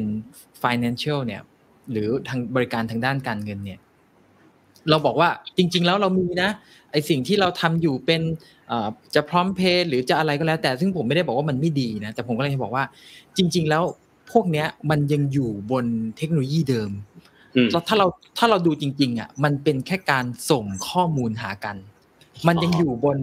อ่าถ้าถ้าเอาลึกแบบไม่ได้อยากลงลง detail นะแต่แต่มันอาจจะต้อง mention นิดหนึ่งก็คือว่ามันมันไปอยู่บนเทคโนโลยีเดิมที่เราเรียกว่า TCP/IP protocol ที่เป็นเรื่องของอินเทอร์เน็ตธรรมดา มันเป็นแค่ข้อมูลส่งกัน แต่พอมันในยุคที่มันเป็นอีตัวบล็อกเชนเนี่ย มันเปลี่ยนเลยนะมันส่งมูลค่าหากันจริง ๆ เพราะว่าเมื่อมีการโอนจากอีกที่หนึ่งเนี่ยมันมันมันโอนมันย้ายจริง ๆ ซึ่งอันนี้มันคือเรื่องใหม่ที่มันยังไม่เคยเกิดขึ้นมาก่อน แล้วการที่เราเนี่ยได้มีโอกาสที่ทดลองก่อนเนี่ย เราจะมีโน้ตฮาวเราจะมี knowledge เราจะมี skin in the game เยอะกว่าคนอื่น ผมยกตัวอย่างง่าย ๆ อย่างเช่น ถ้าเราบอกว่าเราอยากมีเสถียรภาพทางการเงินอย่างเงี้ย เราบอกว่าเราควบคุมกลไกของเงินผ่าน ดอกเบี้ย ปัจจุบันเนี่ยในโลกของ stable coin เนี่ยเขาก็มีลักษณะที่ทำเป็นลักษณะของ algorithmic นะครับเป็นใช้โปรแกรมในโค้ดในอัลกอริทึมเลย แล้วนโยบายทางการเงินเนี่ยเราสามารถโปรแกรมแล้ว fix ว่า target ของดอกเบี้ยนโยบายคือเท่านี้นะ ถ้า มันมันไม่ได้เราจะทำยังไงให้มันได้เนี่ย เราสามารถโคดดิ้งหรือโปรแกรมให้มันเกิด efficiency ในระบบมากขึ้น นี่มันเป็นแค่การยกตัวอย่างนะว่า ถ้าเรามองไปอนาคตจริง ๆ เนี่ย สิ่งที่เราเห็นมันเป็นประโยชน์เนี่ย แล้วเราลองมาคุยกัน คนที่มีความรู้ความเข้าใจในฝากฝั่งของการเงิน กับทางฝากฝั่งของเทคทางฝากฝั่งของอการค้าอะไรเงี้ยมาคุยกัน คนที่อยู่ในคอมมูนิตี้มาคุยกันผมเชื่อว่า การที่เราเริ่มก่อนเนี่ยมันจะทำถึงมันจะไม่สำเร็จนะ สมมุติเราทดลองมันไม่สำเร็จนะ แต่สิ่งที่มันได้มามันคือ สิ่งที่เราได้เรียนรู้ว่ามันไม่สำเร็จว่ะคือเทียบกับการที่เราแบบมันเหมือนกับ ผมเคยเปรียบเทียบว่ามันเหมือนเราจะข้ามถนนน่ะอืมอืมเรารู้ว่าสุดท้ายอะมันคือตรงนั้นแหละ ตรงนั้นอะที่เราอยากจะไปอะแต่เราเถียงกันอยู่นี่แหละว่าเอ้ยเห มือนจะโดนรถชนนะ คือมันไม่ได้ข้ามสักทีอะเราควรจะเดินด้วยความระมัดระวัง แต่เราไม่ใช่ยืนอยู่เฉยๆด้วยความกลัวมันมันทำให้เราเนี่ยเสียโอกาสผมพูดคำว่าโอกาสเยอะเสมอเนาะเพราะว่าผมอะผมเป็นคนที่เราเราอยากจะ challenge ตัว status quo ของเราด้วยด้วยโอกาสเสมอ แต่ว่าไม่ได้หมายความว่าเราจะเดินไปด้วยการปราศจากความระมัดระวังนะ อันเนี้ยอยากจะให้ลองมองภาพว่าถ้าเรามองอีกรูปแบบหนึ่งว่า ถ้ามันเป็น currency ในโลกของอินเทอร์เน็ตล่ะ แล้วมันมีวิธีไหนที่มันจะเป็นมิตรกับมันได้หรือเปล่า ในเรื่องของการฟอกเงินมันมีวิธีไหนที่จะทำให้เรากำกับดูแลได้หรือเปล่า ถ้าเราได้เริ่มเรียนรู้ตรงนี้ก่อนเนี่ยไอสิ่งที่มันเกิดขึ้นจากกระบวนการในการเรียนรู้เราตั้ง กลุ่มหรือ community ที่ประสานกันระหว่างผู้กำกับดูแลภาครัฐให้มันเป็นเป็นผลลัพธ์ในเชิงของการวิจัยจริงๆเนาะแล้วเราจะไม่ต้องมาเถียงกันว่า เออ อันนี้มันดีหรืออันนี้มันไม่ดีให้ผลมันเป็นตัวบอก แทนที่เราจะมานั่งนึกเอาจากไอตัวหลักการหรือวิชาการ เพราะปัจจุบันเนี่ยไอผลอย่างเงี้ย มันไม่เคยเห็นนะแล้วผมเชื่อว่า มันไม่ใช่วัดกันแบบหลักปีสองปีด้วยซ้ำ บางทีบางครั้งมันอาจจะเป็นผลวิจัยที่มันอาจจะต้องเป็นห้าปีหรือสิบปี ผมอาจจะไม่ได้เห็นด้วยซ้ำแต่ผมคิดว่าการเริ่มเนี่ยมันเป็นมันเป็นเรื่องที่ มันเป็นเรื่องที่เราต้องต้องต้องสตาร์ทอะ อันนี้อันนี้เป็นลึกๆที่ผมมองมากกว่านะพอเวลาเราคาดหวังในผลมากเกินไปอะเราจะไม่คิดที่จะเริ่มสตาร์ทที่เหตุที่เราควรจะทำนะครับขอบคุณครับ ชัดเจนมากนี่เราคุยกันเพลินมากนะครับสุภาพบุรุษทั้ง 5 เพราะว่าเราใช้เวลามา 88 นาทีแล้ว แทบจะเวลาล้น วันนี้มีคอมเมนต์ดีๆเยอะแยะมากมายนะครับ แล้วผมเชื่อว่าหนึ่งในคอมเมนต์ที่ top hit ที่สุดเลย คือเรื่องของ Sandbox นะครับ บอกว่าอยากจะให้มีการเริ่มต้น อยากให้เราได้มีการทดสอบบ้างเหมือนที่พี่บิดทิ้งท้ายไปเมื่อสักครู่นี่แหละครับว่า ถ้าเรามัวแต่ยืนแล้วมีความกลัว speculate เอาเอง ว่ามันจะมีปัญหาที่สุดเราก็ไม่เรียนรู้อะไรเลย ถ้าเราเดินหน้าต่อไป ถึงบางครั้งอาจจะไม่ได้ตามเป้าประสงค์ที่ตั้งเอาไว้ แต่กระนั้นเราก็ได้เรียนรู้ว่าเราเดินไปไม่ถึงฝั่ง เพราะว่าอะไรกันบ้างนะฮะอ้าวลองมาอ่านคอมเมนต์ดีๆหลายคอมเมนต์กันบ้างวันนี้ต้องบอกว่า มากันหลายร้อยคอมเมนต์หันหน้าไปทีหนึ่งก็โผล่มา 70-80 คอมเมนต์นะฮะไปดูคอมเมนต์ที่เราหยิบยกมาบ้างนะครับอันนี้ชื่อเหมือนอดีตนักเตะอาร์เซนอลนะครับเอมานูเอลอาเดบายอนะฮะบอกว่าธปทหรือกลตนะครับไม่รู้เป็นนักฟุตบอลมั้ยนะฮะ นะครับมี roadmap ต่อสินทรัพย์ดิจิทัลนั้นอย่างไร เพื่อให้ไทยนะครับทันต่อตลาดดิจิทัลในอนาคตอ่านี่เป็นคอมเมนต์นะฮะทางด้านคุณนพดลนะครับน่าจะเป็นโถประสิทธิ์นะครับบอกว่าถ้าปล่อยคริปโตใช้ได้อิสระ มันจะไม่ทำให้ความเหลื่อมล้ำสูงขึ้นหรอครับ เพราะใครเข้ามาก่อนก็มีโอกาสมากกว่าคนอื่น แล้วคนจนที่ไม่มีโอกาสเขาจะทำอย่างไรอะต่อไปนะครับวงการคริปโตให้คำมั่นได้ไหม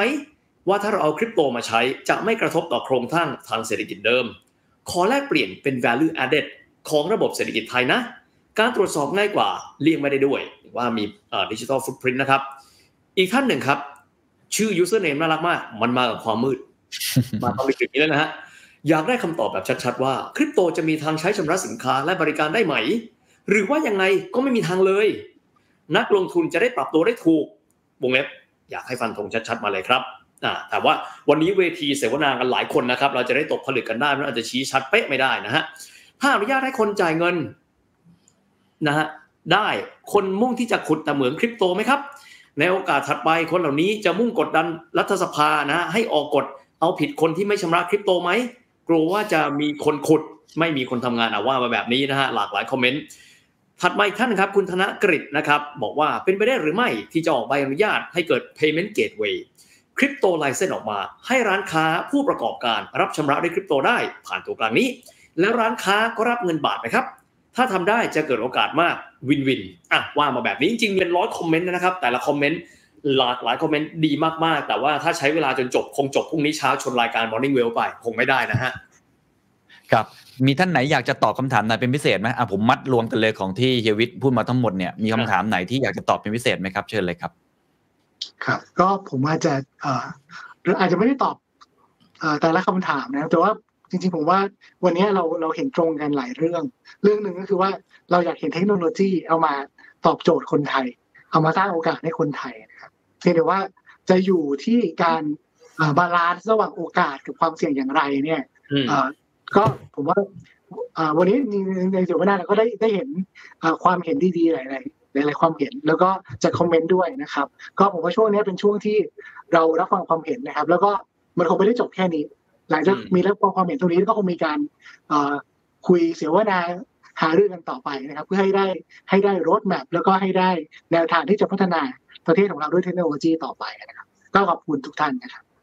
ครับ ท่านไหนมีอยากจะตอบคำถามไหนเป็นพิเศษไหมครับรถแมพคริปโตอิสระเหลื่อมล้ำสูงขึ้นหรือเปล่า อืมดรเอกลาบหรือว่าพี่บิดหรือคุณโทรศัพท์มีอะไรอยากจะเสริมไหมครับ จริง ๆ แล้วผมไม่แน่ใจว่าที่เขาบอกว่า ถ้าถ้าเปิดเสรีแล้วเหลื่อมล้ำมากขึ้นหรือเปล่า อันนี้ อันนี้ยังไม่เข้าใจบริบทที่เขาต้องการถามนะแต่แต่มันอย่างนี้แล้วกันว่าเอ่อปัจจุบันเนี่ย เงินที่เราได้อะรายเดือนอะ เราก็มาจากการที่เราลงแรงใช่ไหมล่ะอืมเพราะฉะนั้นเนี่ยก็ไม่ต่างกัน คือไม่ว่าจะโซลูชันไหน เราต้องใส่แรงเข้าไปในระบบ เราถึงจะได้ค่าตอบแทนครับ มันไม่ใช่อยู่ดีมันลอยมาเลย มันมันเป็นไปไม่ได้ มันคือก็คือระบบเศรษฐกิจอันหนึงนั่นแหละ ในไม่ว่าในในในระบบไหนนะครับ แล้วก็เออจริง ๆ แล้วผมผมผมต้องบอกอย่างนี้ว่าเอ่อทางทางทางผู้กำกับดูแลเขาเห็นแหละอ่าเขาเห็นหลาย ๆ เรื่องนะ อันนี้ผมก็ต้องต้องแจ้งให้ฟัง เพราะว่าลึกๆทางทางทางฝั่งแบงค์ชาติอาจจะบอกไม่ได้แต่ผมบอก ผมไม่ใช่คนของแบงค์ชาติแต่ผมบอกได้ว่าจริง ๆ เนี่ยเขาทำ financial landscape อยู่นะครับ แล้วในนั้นก็จะมีเรื่องของ digital asset อยู่ในนั้น แต่เพียงแต่ว่าภาพมันออกมายังไงเนี่ย ผมยังไม่เคยเห็น ซึ่งเดี๋ยวผมคิดว่ามันใกล้จะออกมาแล้วล่ะ เรื่องของอันเนี้ยไม่ใช่ว่าเขาไม่เห็นอ่า road map ไม่ใช่ไม่มี road map แต่ผลมันจะออกมายังไงเนี่ยมันจะเป็นตัวสะท้อนว่าวิธีคิดต่อ digital asset หรือ cryptocurrency หรืออะไรพวกเนี้ยอ่ามัน สะท้อนกลับไปว่าหลักในการคิดเนี่ยคืออะไร แล้วเมื่อเราเห็นแล้วอันนั้นเราจะถึงจะคอมเมนต์ได้ถูกว่าจริง ๆ แล้วเนี่ยเอ่อวิธีการคิดเนี่ยเป็นมิตรหรือว่ามองว่ามันเป็นศัตรูอันเนี้ยอันต้องมาว่ากันอีกทีหนึ่งนะครับ ครับท่านอื่นๆมีอยากจะตอบคำถามไหนเป็นพิเศษไหมครับคุณเอกลาบเชิญครับ ก็จริง ๆแล้วทางทางก็ก็ต้องชื่นชมว่าประเทศไทยนะครับ เป็นประเทศแรกในภูมิภาคนี้ที่มีกฎหมายอ่า พระราชกำหนดสินทรัพย์ดิจิทัลเลยนะครับ จริงๆแล้วเราก็เป็นประเทศแรกๆก็ถือว่าก็เริ่มเป็นประเทศแรกๆที่มีการกำกับดูแลค่อนข้างเยอะขึ้นเรื่อยๆนะครับ เพราะว่าเรามาก่อนนะครับ ผมเราไม่ไม่อยากให้ประเทศไทยเสียโมเมนตัมตรงนี้นะครับ และก็ช่วงนี้อาจจะได้เห็นมีข่าวเยอะว่าประเทศไทยเนี่ยนิยมสินทรัพย์ดิจิทัลประชากร ถือสินทรัพย์ดิจิทัลอันดับ top ของโลกอันนี้ผมก็ไม่รู้ว่าข้อมูลเนี่ยมันถูกต้องหรือหรือ accurate ขนาดไหนนะครับ แต่ว่า ผมคิดว่าเราเรามาถูกทางแล้วนะครับ ในการที่มีอุตสาหกรรมสินทรัพย์ดิจิทัลเกิดขึ้นนะครับ ซึ่งก็เกิดขึ้นเต็มตัวแล้วนะครับ เราจะไปต่ออย่างไร อันนี้ก็ต้องคุยกับคือทุกฝ่ายทุก stakeholder นะครับ ผมว่าก็ต้องมีการพูดคุยกันเรื่อยๆนะครับว่า financial landscape นะครับ จริงๆ ผมก็อาจจะไม่สามารถให้ความคิดเห็นเรื่องของหลักทรัพย์ได้เรื่องของ concept เงินบาทได้ แต่ว่าถ้าเกี่ยวเรื่องสินทรัพย์ดิจิทัลก็ ก็ก็ยินดีนะครับที่จะเข้าไปให้ input ให้ให้ความคิดเห็นอะไรต่างๆนะครับเนื่องจากที่ก็เป็นคนก็เป็นผู้บริหาร exchange นะครับที่ก็รู้เทรนด์นะครับและเห็นพฤติกรรมของลูกค้าของนักลงทุนนะครับ และในในโลกของสินทรัพย์ดิจิทัลนะครับเป็นแบบไหน เราจะได้พูดคุยกันและอาจจะมีบทสรุปหรือข้อสรุปบางอย่างที่เราคาดไม่คิดมาก่อนนะครับ อาจจะเห็น solution ช่องทางที่ นึกนึกนึกนึกไม่ถึงท่านนึกคนเดียวนะครับ แต่ว่าถ้าเรามานั่งคิดด้วยกัน เรามาพูดคุยกันนะครับ จะทำตามหรือไม่ทำตาม อันนี้มันไม่ใช่เป็นหน้าที่ผมผมไม่ได้เป็นรัฐบาลนะครับ แต่ผมมีหน้าที่ที่แสดงความคิดเห็นนะครับ แล้วก็สามารถเสนอได้นะครับ แล้วก็สามารถคือผมในฐานะที่เป็นผู้ประกอบการผมไม่มี power ผมไม่มี authority นะครับ แต่ผม influence ได้หมายความว่าผมสามารถโน้มน้าวได้สามารถ แนะนำได้อะไรอย่างนี้ต่างๆนะครับ ก็ก็ขออนุญาตตัวเองทุกท่านนะครับ ผู้ผู้กำกับไปแล้วว่าให้ stakeholder เนี่ยครับเข้ามาคุยด้วยในขณะเดียวกันประชาชนและคนไทย และเยาวชนรุ่นนี้เก่งมากนะครับ คือศึกษาเรื่องนี้เองรู้รู้เรื่องนี้ดีนะครับมาเข้ามาที่เรื่อง NFT เนี่ยเขาเขาไปไกลกว่าเราอีกแล้วนะครับ พัฒนาเกมเองด้วยซ้ำครับงั้นผมก็ต้องก็คิดว่าก็ก็ต้องฟังฟังคนรุ่นใหม่เขาด้วย นะครับ แล้วเราก็สามารถที่จะมาร่างนโยบายและกรอบเกณฑ์แล้วก็วาง financial landscape นะครับในทศวรรษนี้ได้อย่างอย่างยังมีประสิทธิภาพครับ ครับนี่ครับผมชอบคอมเมนต์นี้มาก แล้วก็อยากจะเป็นคอมเมนต์ที่จะถามคำถามทุกท่านปิดท้ายครับพี่วิทย์อันนี้ครับคุณเอกลักษณ์บอกว่าเดินไปด้วยกันครับกลตแบงค์ชาติเอกชนสมาคมทรัพย์สินดิจิทัล เป้าเพื่อคนไทยส่วนใหญ่ แล้วผมคิดว่านี่คือเป้าหมายที่วันนี้เราจัด ดีเบตเล็กๆนะไม่เรียกว่าดีเบตเรียกว่า panel discussion แล้วกันนะครับอาจจะมีการแชร์ความคิดเห็นที่ไม่ตรงกันบ้าง แต่เป้าหมายเนี่ยผมเชื่อว่าทั้ง 4 ท่านเนี่ยมีเป้าหมายที่ดี เพราะฉะนั้นในเมื่อโอกาสนี้มาอยู่ด้วยกัน แล้วก็มีคนฟังอยู่มากมายหลายพันคนเนี่ยนะครับก็เลยอยากจะให้ทิ้งท้ายสั้น ๆนะครับว่า หลังจากนี้ก็คงจะมีข่าวสารแบบนี้ออกมาเรื่อยๆครับแล้วก็คงจะมีการถกเถียงกันมากขึ้นเรื่อยๆเนี่ยทุกท่านอยากจะสื่อสารอะไรถึงคนที่เห็นด้วยกับท่านและโดยเฉพาะคนที่ไม่เห็นด้วยกับท่านอยู่บ่อยครั้ง อย่างเช่นทางกรตแบงค์ชาติเนี่ยก็คงจะจะต้องเห็นคอมเมนต์ของคนที่ถือคริปโตนะครับเป็นเป็นเป็นประจำยังไงเราก็ต้องอยู่กับพวกเขาถูกไหมครับเพราะเขาคือผู้บริโภคก็คือประชาชน ในขณะเดียวกันฝั่งสมาคมสินทรัพย์ดิจิทัลหรือว่าฝั่งคนที่เป็น exchange เองก็ต้องเจอกับ regulator ยังไงคนไทยก็ประเทศก็มีอยู่แค่นี้ฮะมันก็ต้องเจอกันอยู่ในมีแค่นี้เราเราอยากจะบอกอะไร เราอยากจะสื่อสารยังไงว่าหลังจากนี้จะเดินหน้าต่อเนี่ยทั้งคนที่เห็นด้วย และคนที่ ไม่ค่อยเห็นด้วยกับเราสักเท่าไหร่นะครับ อาจจะเริ่มต้นคล้ายๆ รอบแรกนะครับ เริ่มต้นที่แบงค์ชาติก่อนละกันนะครับขอเชิญคุณนภพงศ์ธวัฒน์ครับครับขอบคุณครับก็จริงๆต้องต้องบอกว่าส่วนตัวเนี่ยผมก็ติดตามพัฒนาการเรื่องคริปโตเคอเรนซีนะครับก็เป็นเป็นแฟนคลับพี่บิดคนหนึ่งเหมือนกันก็ก็เห็นจริง ๆว่าว่าคนไทยเก่งไทยเก่งมากนะครับ แล้วก็มีมีพัฒนาการที่รวดเร็วมากนะครับ ก็จริงเรียนว่า เทคโนโลยีเนี่ยเป็นเป็นเรื่องที่ดี อยู่ที่ว่าเราเอามาใช้อย่างไรนะครับ จริง ๆ เนี่ยเรื่องโอกาสกับเรื่องความเสี่ยงในอย่างที่คุยกันมันเป็นเรื่องที่มาคู่กันนะครับ ก็อยากให้เขาให้มาช่วยกันแสดงความเห็น ว่าเราเนี่ยจะจะปิดความเสี่ยงอย่างนี้หรือว่าใช้ประโยชน์จากโอกาสได้อย่างไรนะครับ ช่วงนี้ก็เป็นช่วงที่เปิดรับฟังความคิดเห็นอยู่นะครับ ก็แล้วคงไม่ใช่เปิดแค่นี้ ไม่แค่ถึงไม่ใช่ถึงวันที่แปดนะฮะหลังจากนั้นก็คงจะมีเซสชันที่ได้พูดคุยกันต่อไปนะครับ ก็ก็ขอบคุณทุกคนแล้วก็ที่แสดงความคิดเห็นกันนะครับ ครับขอบคุณครับไปที่คุณสุรศักดิ์ครับเชิญครับ ใน ในส่วนของของผมนะครับ ผมก็มี stance ผมคิดว่า regulator ทั่วไปก็คงมี stance เหมือนเหมือนกันนะครับ ก็คือเรา welcome technology นะครับ เราเองก็ welcome ความคิดเห็นของของประชาชนเรา welcome ความคิดเห็นใน industry เรา welcome ความคิดเห็นของคนที่เห็นต่างด้วยนะครับ เพราะว่านั่นก็เหมือนกระจกสะท้อนให้เราดูชัดๆว่าสิ่งที่เราคิดถูกต้องหรือเปล่าเนี่ยครับเรา welcome ความความเห็นต่างๆนะครับ แล้วผมก็อ่านคอมเมนต์ที่ที่ที่มีขึ้นลงตรงนี้ครับก็ชอบคอมเมนต์หนึ่ง เซิร์ชจริงๆชอบสองคอมเมนต์ด้วยซ้ำมีคอมเมนต์หนึ่งที่บอกว่าเออจริงแล้วเสรีภาพที่มันมาเนี่ยมันมาพร้อมกับความรับผิดชอบของสังคมด้วยเหมือนกัน อันนี้ก็คล้ายๆที่พี่บิดพูดขึ้นไปนะครับในขณะเดียวกันตัว regulator เองก็ต้องเปิดรับฟังความคิดเห็นด้วยเช่นกันนะครับอันก็ขอทิ้งท้ายประมาณนี้ครับขอบคุณครับ ขอบคุณครับดรเอกราชเชิญเลยครับอ่าก็ไม่ไม่ได้อยากอ่าทิ้งท้ายอะไรมากนะครับ ผมก็ต้องทำหน้าที่เหมือนเดิมนะครับ ก็คืออ่าเข้าไปพูดคุยกับ สเต็กโฮเดอร์ทุกทุกคนนะครับ ทั้งทั้งนักลงทุนนะครับ ทั้งผู้กำกับดูแลนะครับ ซึ่งก็มีการพูดคุยกันตลอดนะครับแต่อย่างที่ท่านพอ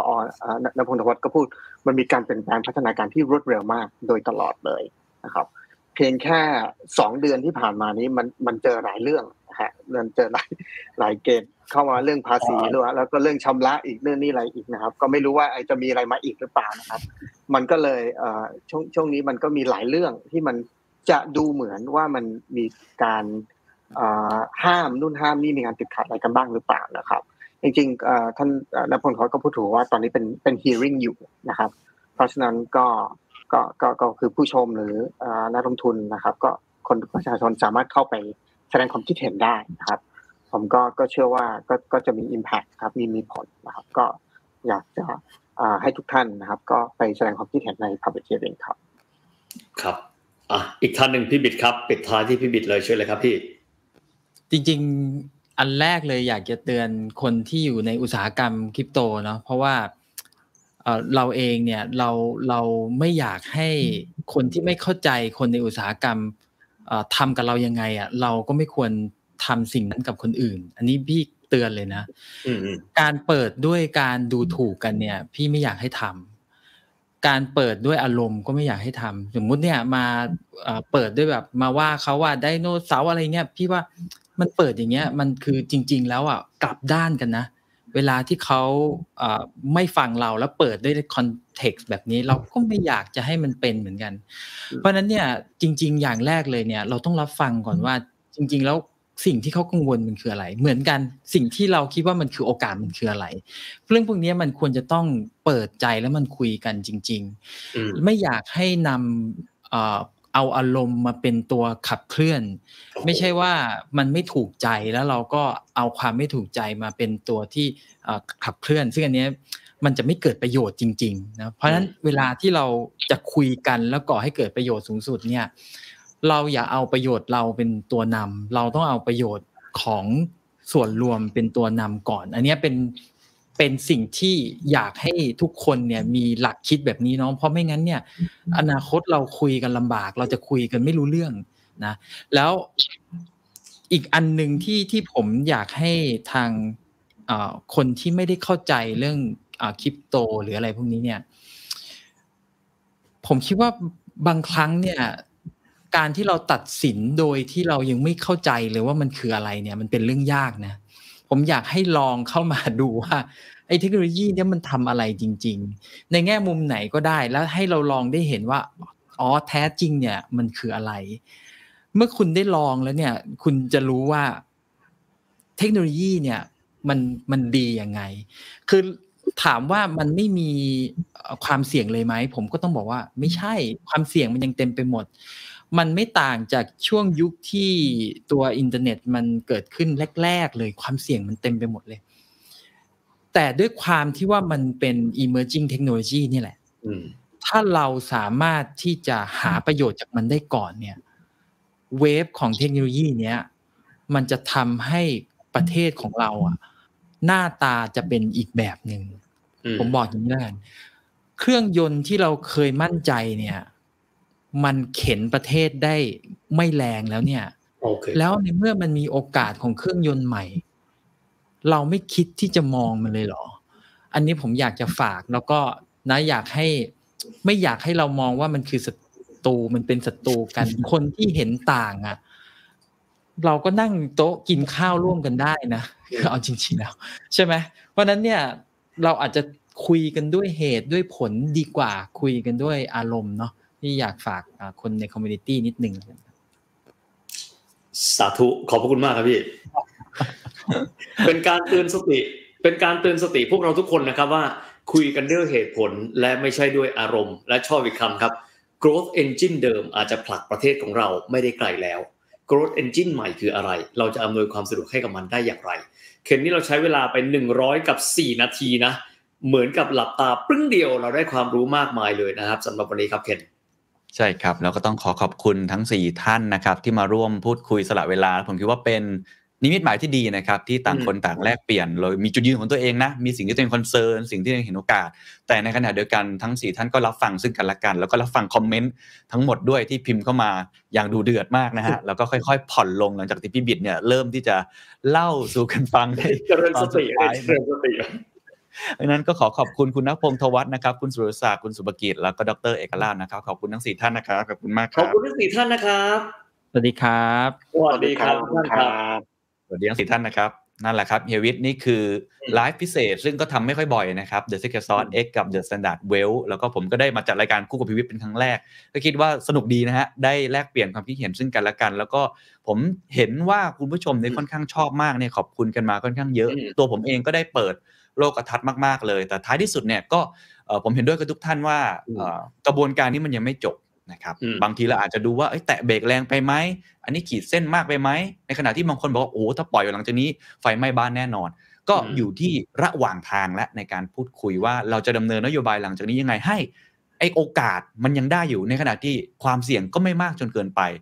ดุลยภาพที่พิวิทย์พูดมาตลอดเนี่ย อันนี้เป็นอืมสิ่งที่ไม่ง่ายจริงๆ เพราะฉะนั้นต้องพูดคุยกันบ่อยๆแล้วผมเชื่อว่าไอเวทีแบบเนี้ยเป็นสิ่งจำเป็นมากใช่ไหมครับพิวิทย์ แล้วผมว่าการพูดคุยกันในวันนี้เป็นการพูดคุยฉันมิตรนะครับ แต่ละท่านให้เกียรติซึ่งกันและกัน รับฟังมุมซึ่งกันและกัน ซึ่งหวังเป็นอย่างยิ่งนะครับว่าการคุยอย่างเปิดใจ deep listening ครับ ไม่ได้ฟังด้วยอารมณ์นะครับ เอาอคติตัวเองออก แล้วเดินหน้าในการที่จะพูดคุยกันและกัน มีสิ่งที่ผมเชื่ออย่างคือ ultimate goal ครับ นั่นก็คือเราอยากเห็นบ้านเรานั้น ไม่ตกขบวน เป็นผู้นำเปล่าไม่รู้นะ แต่เราต้องไม่ตกขบวนนะครับ จากการพูดคุยในวันนี้ วันนี้ต้องบอกดีใจมากที่เป็นการรวมเอาทุกฝ่ายที่อาจจะมีความเห็นต่างกันนั้น มารวมในเวทีเดียวกัน และจะนำไปสู่การตกผลึกในขั้นต่อไปที่จะดีสำหรับทุกๆ คนในโลกยุคที่เทคโนโลยีนั้นมันหยุดไม่ได้อีกต่อไปแล้วด้วยครับเคนครับ ใช่ครับ สุดท้ายนี้ก็คงต้องขอบคุณทุกท่านสำหรับการติดตามเกือบเกือบ2ชั่วโมง ถ้ามีโอกาสหน้าคงได้พบกันอีก สุดท้ายครับต้องบอกว่าซินเจียยุอีซินยูหัวใจทุกท่านด้วยนะครับ สวัสดีครับลาติสวัสดิ์สควัสรับดีปีใหม่จีนนะครับ สวัสดีครับทุกท่านครับ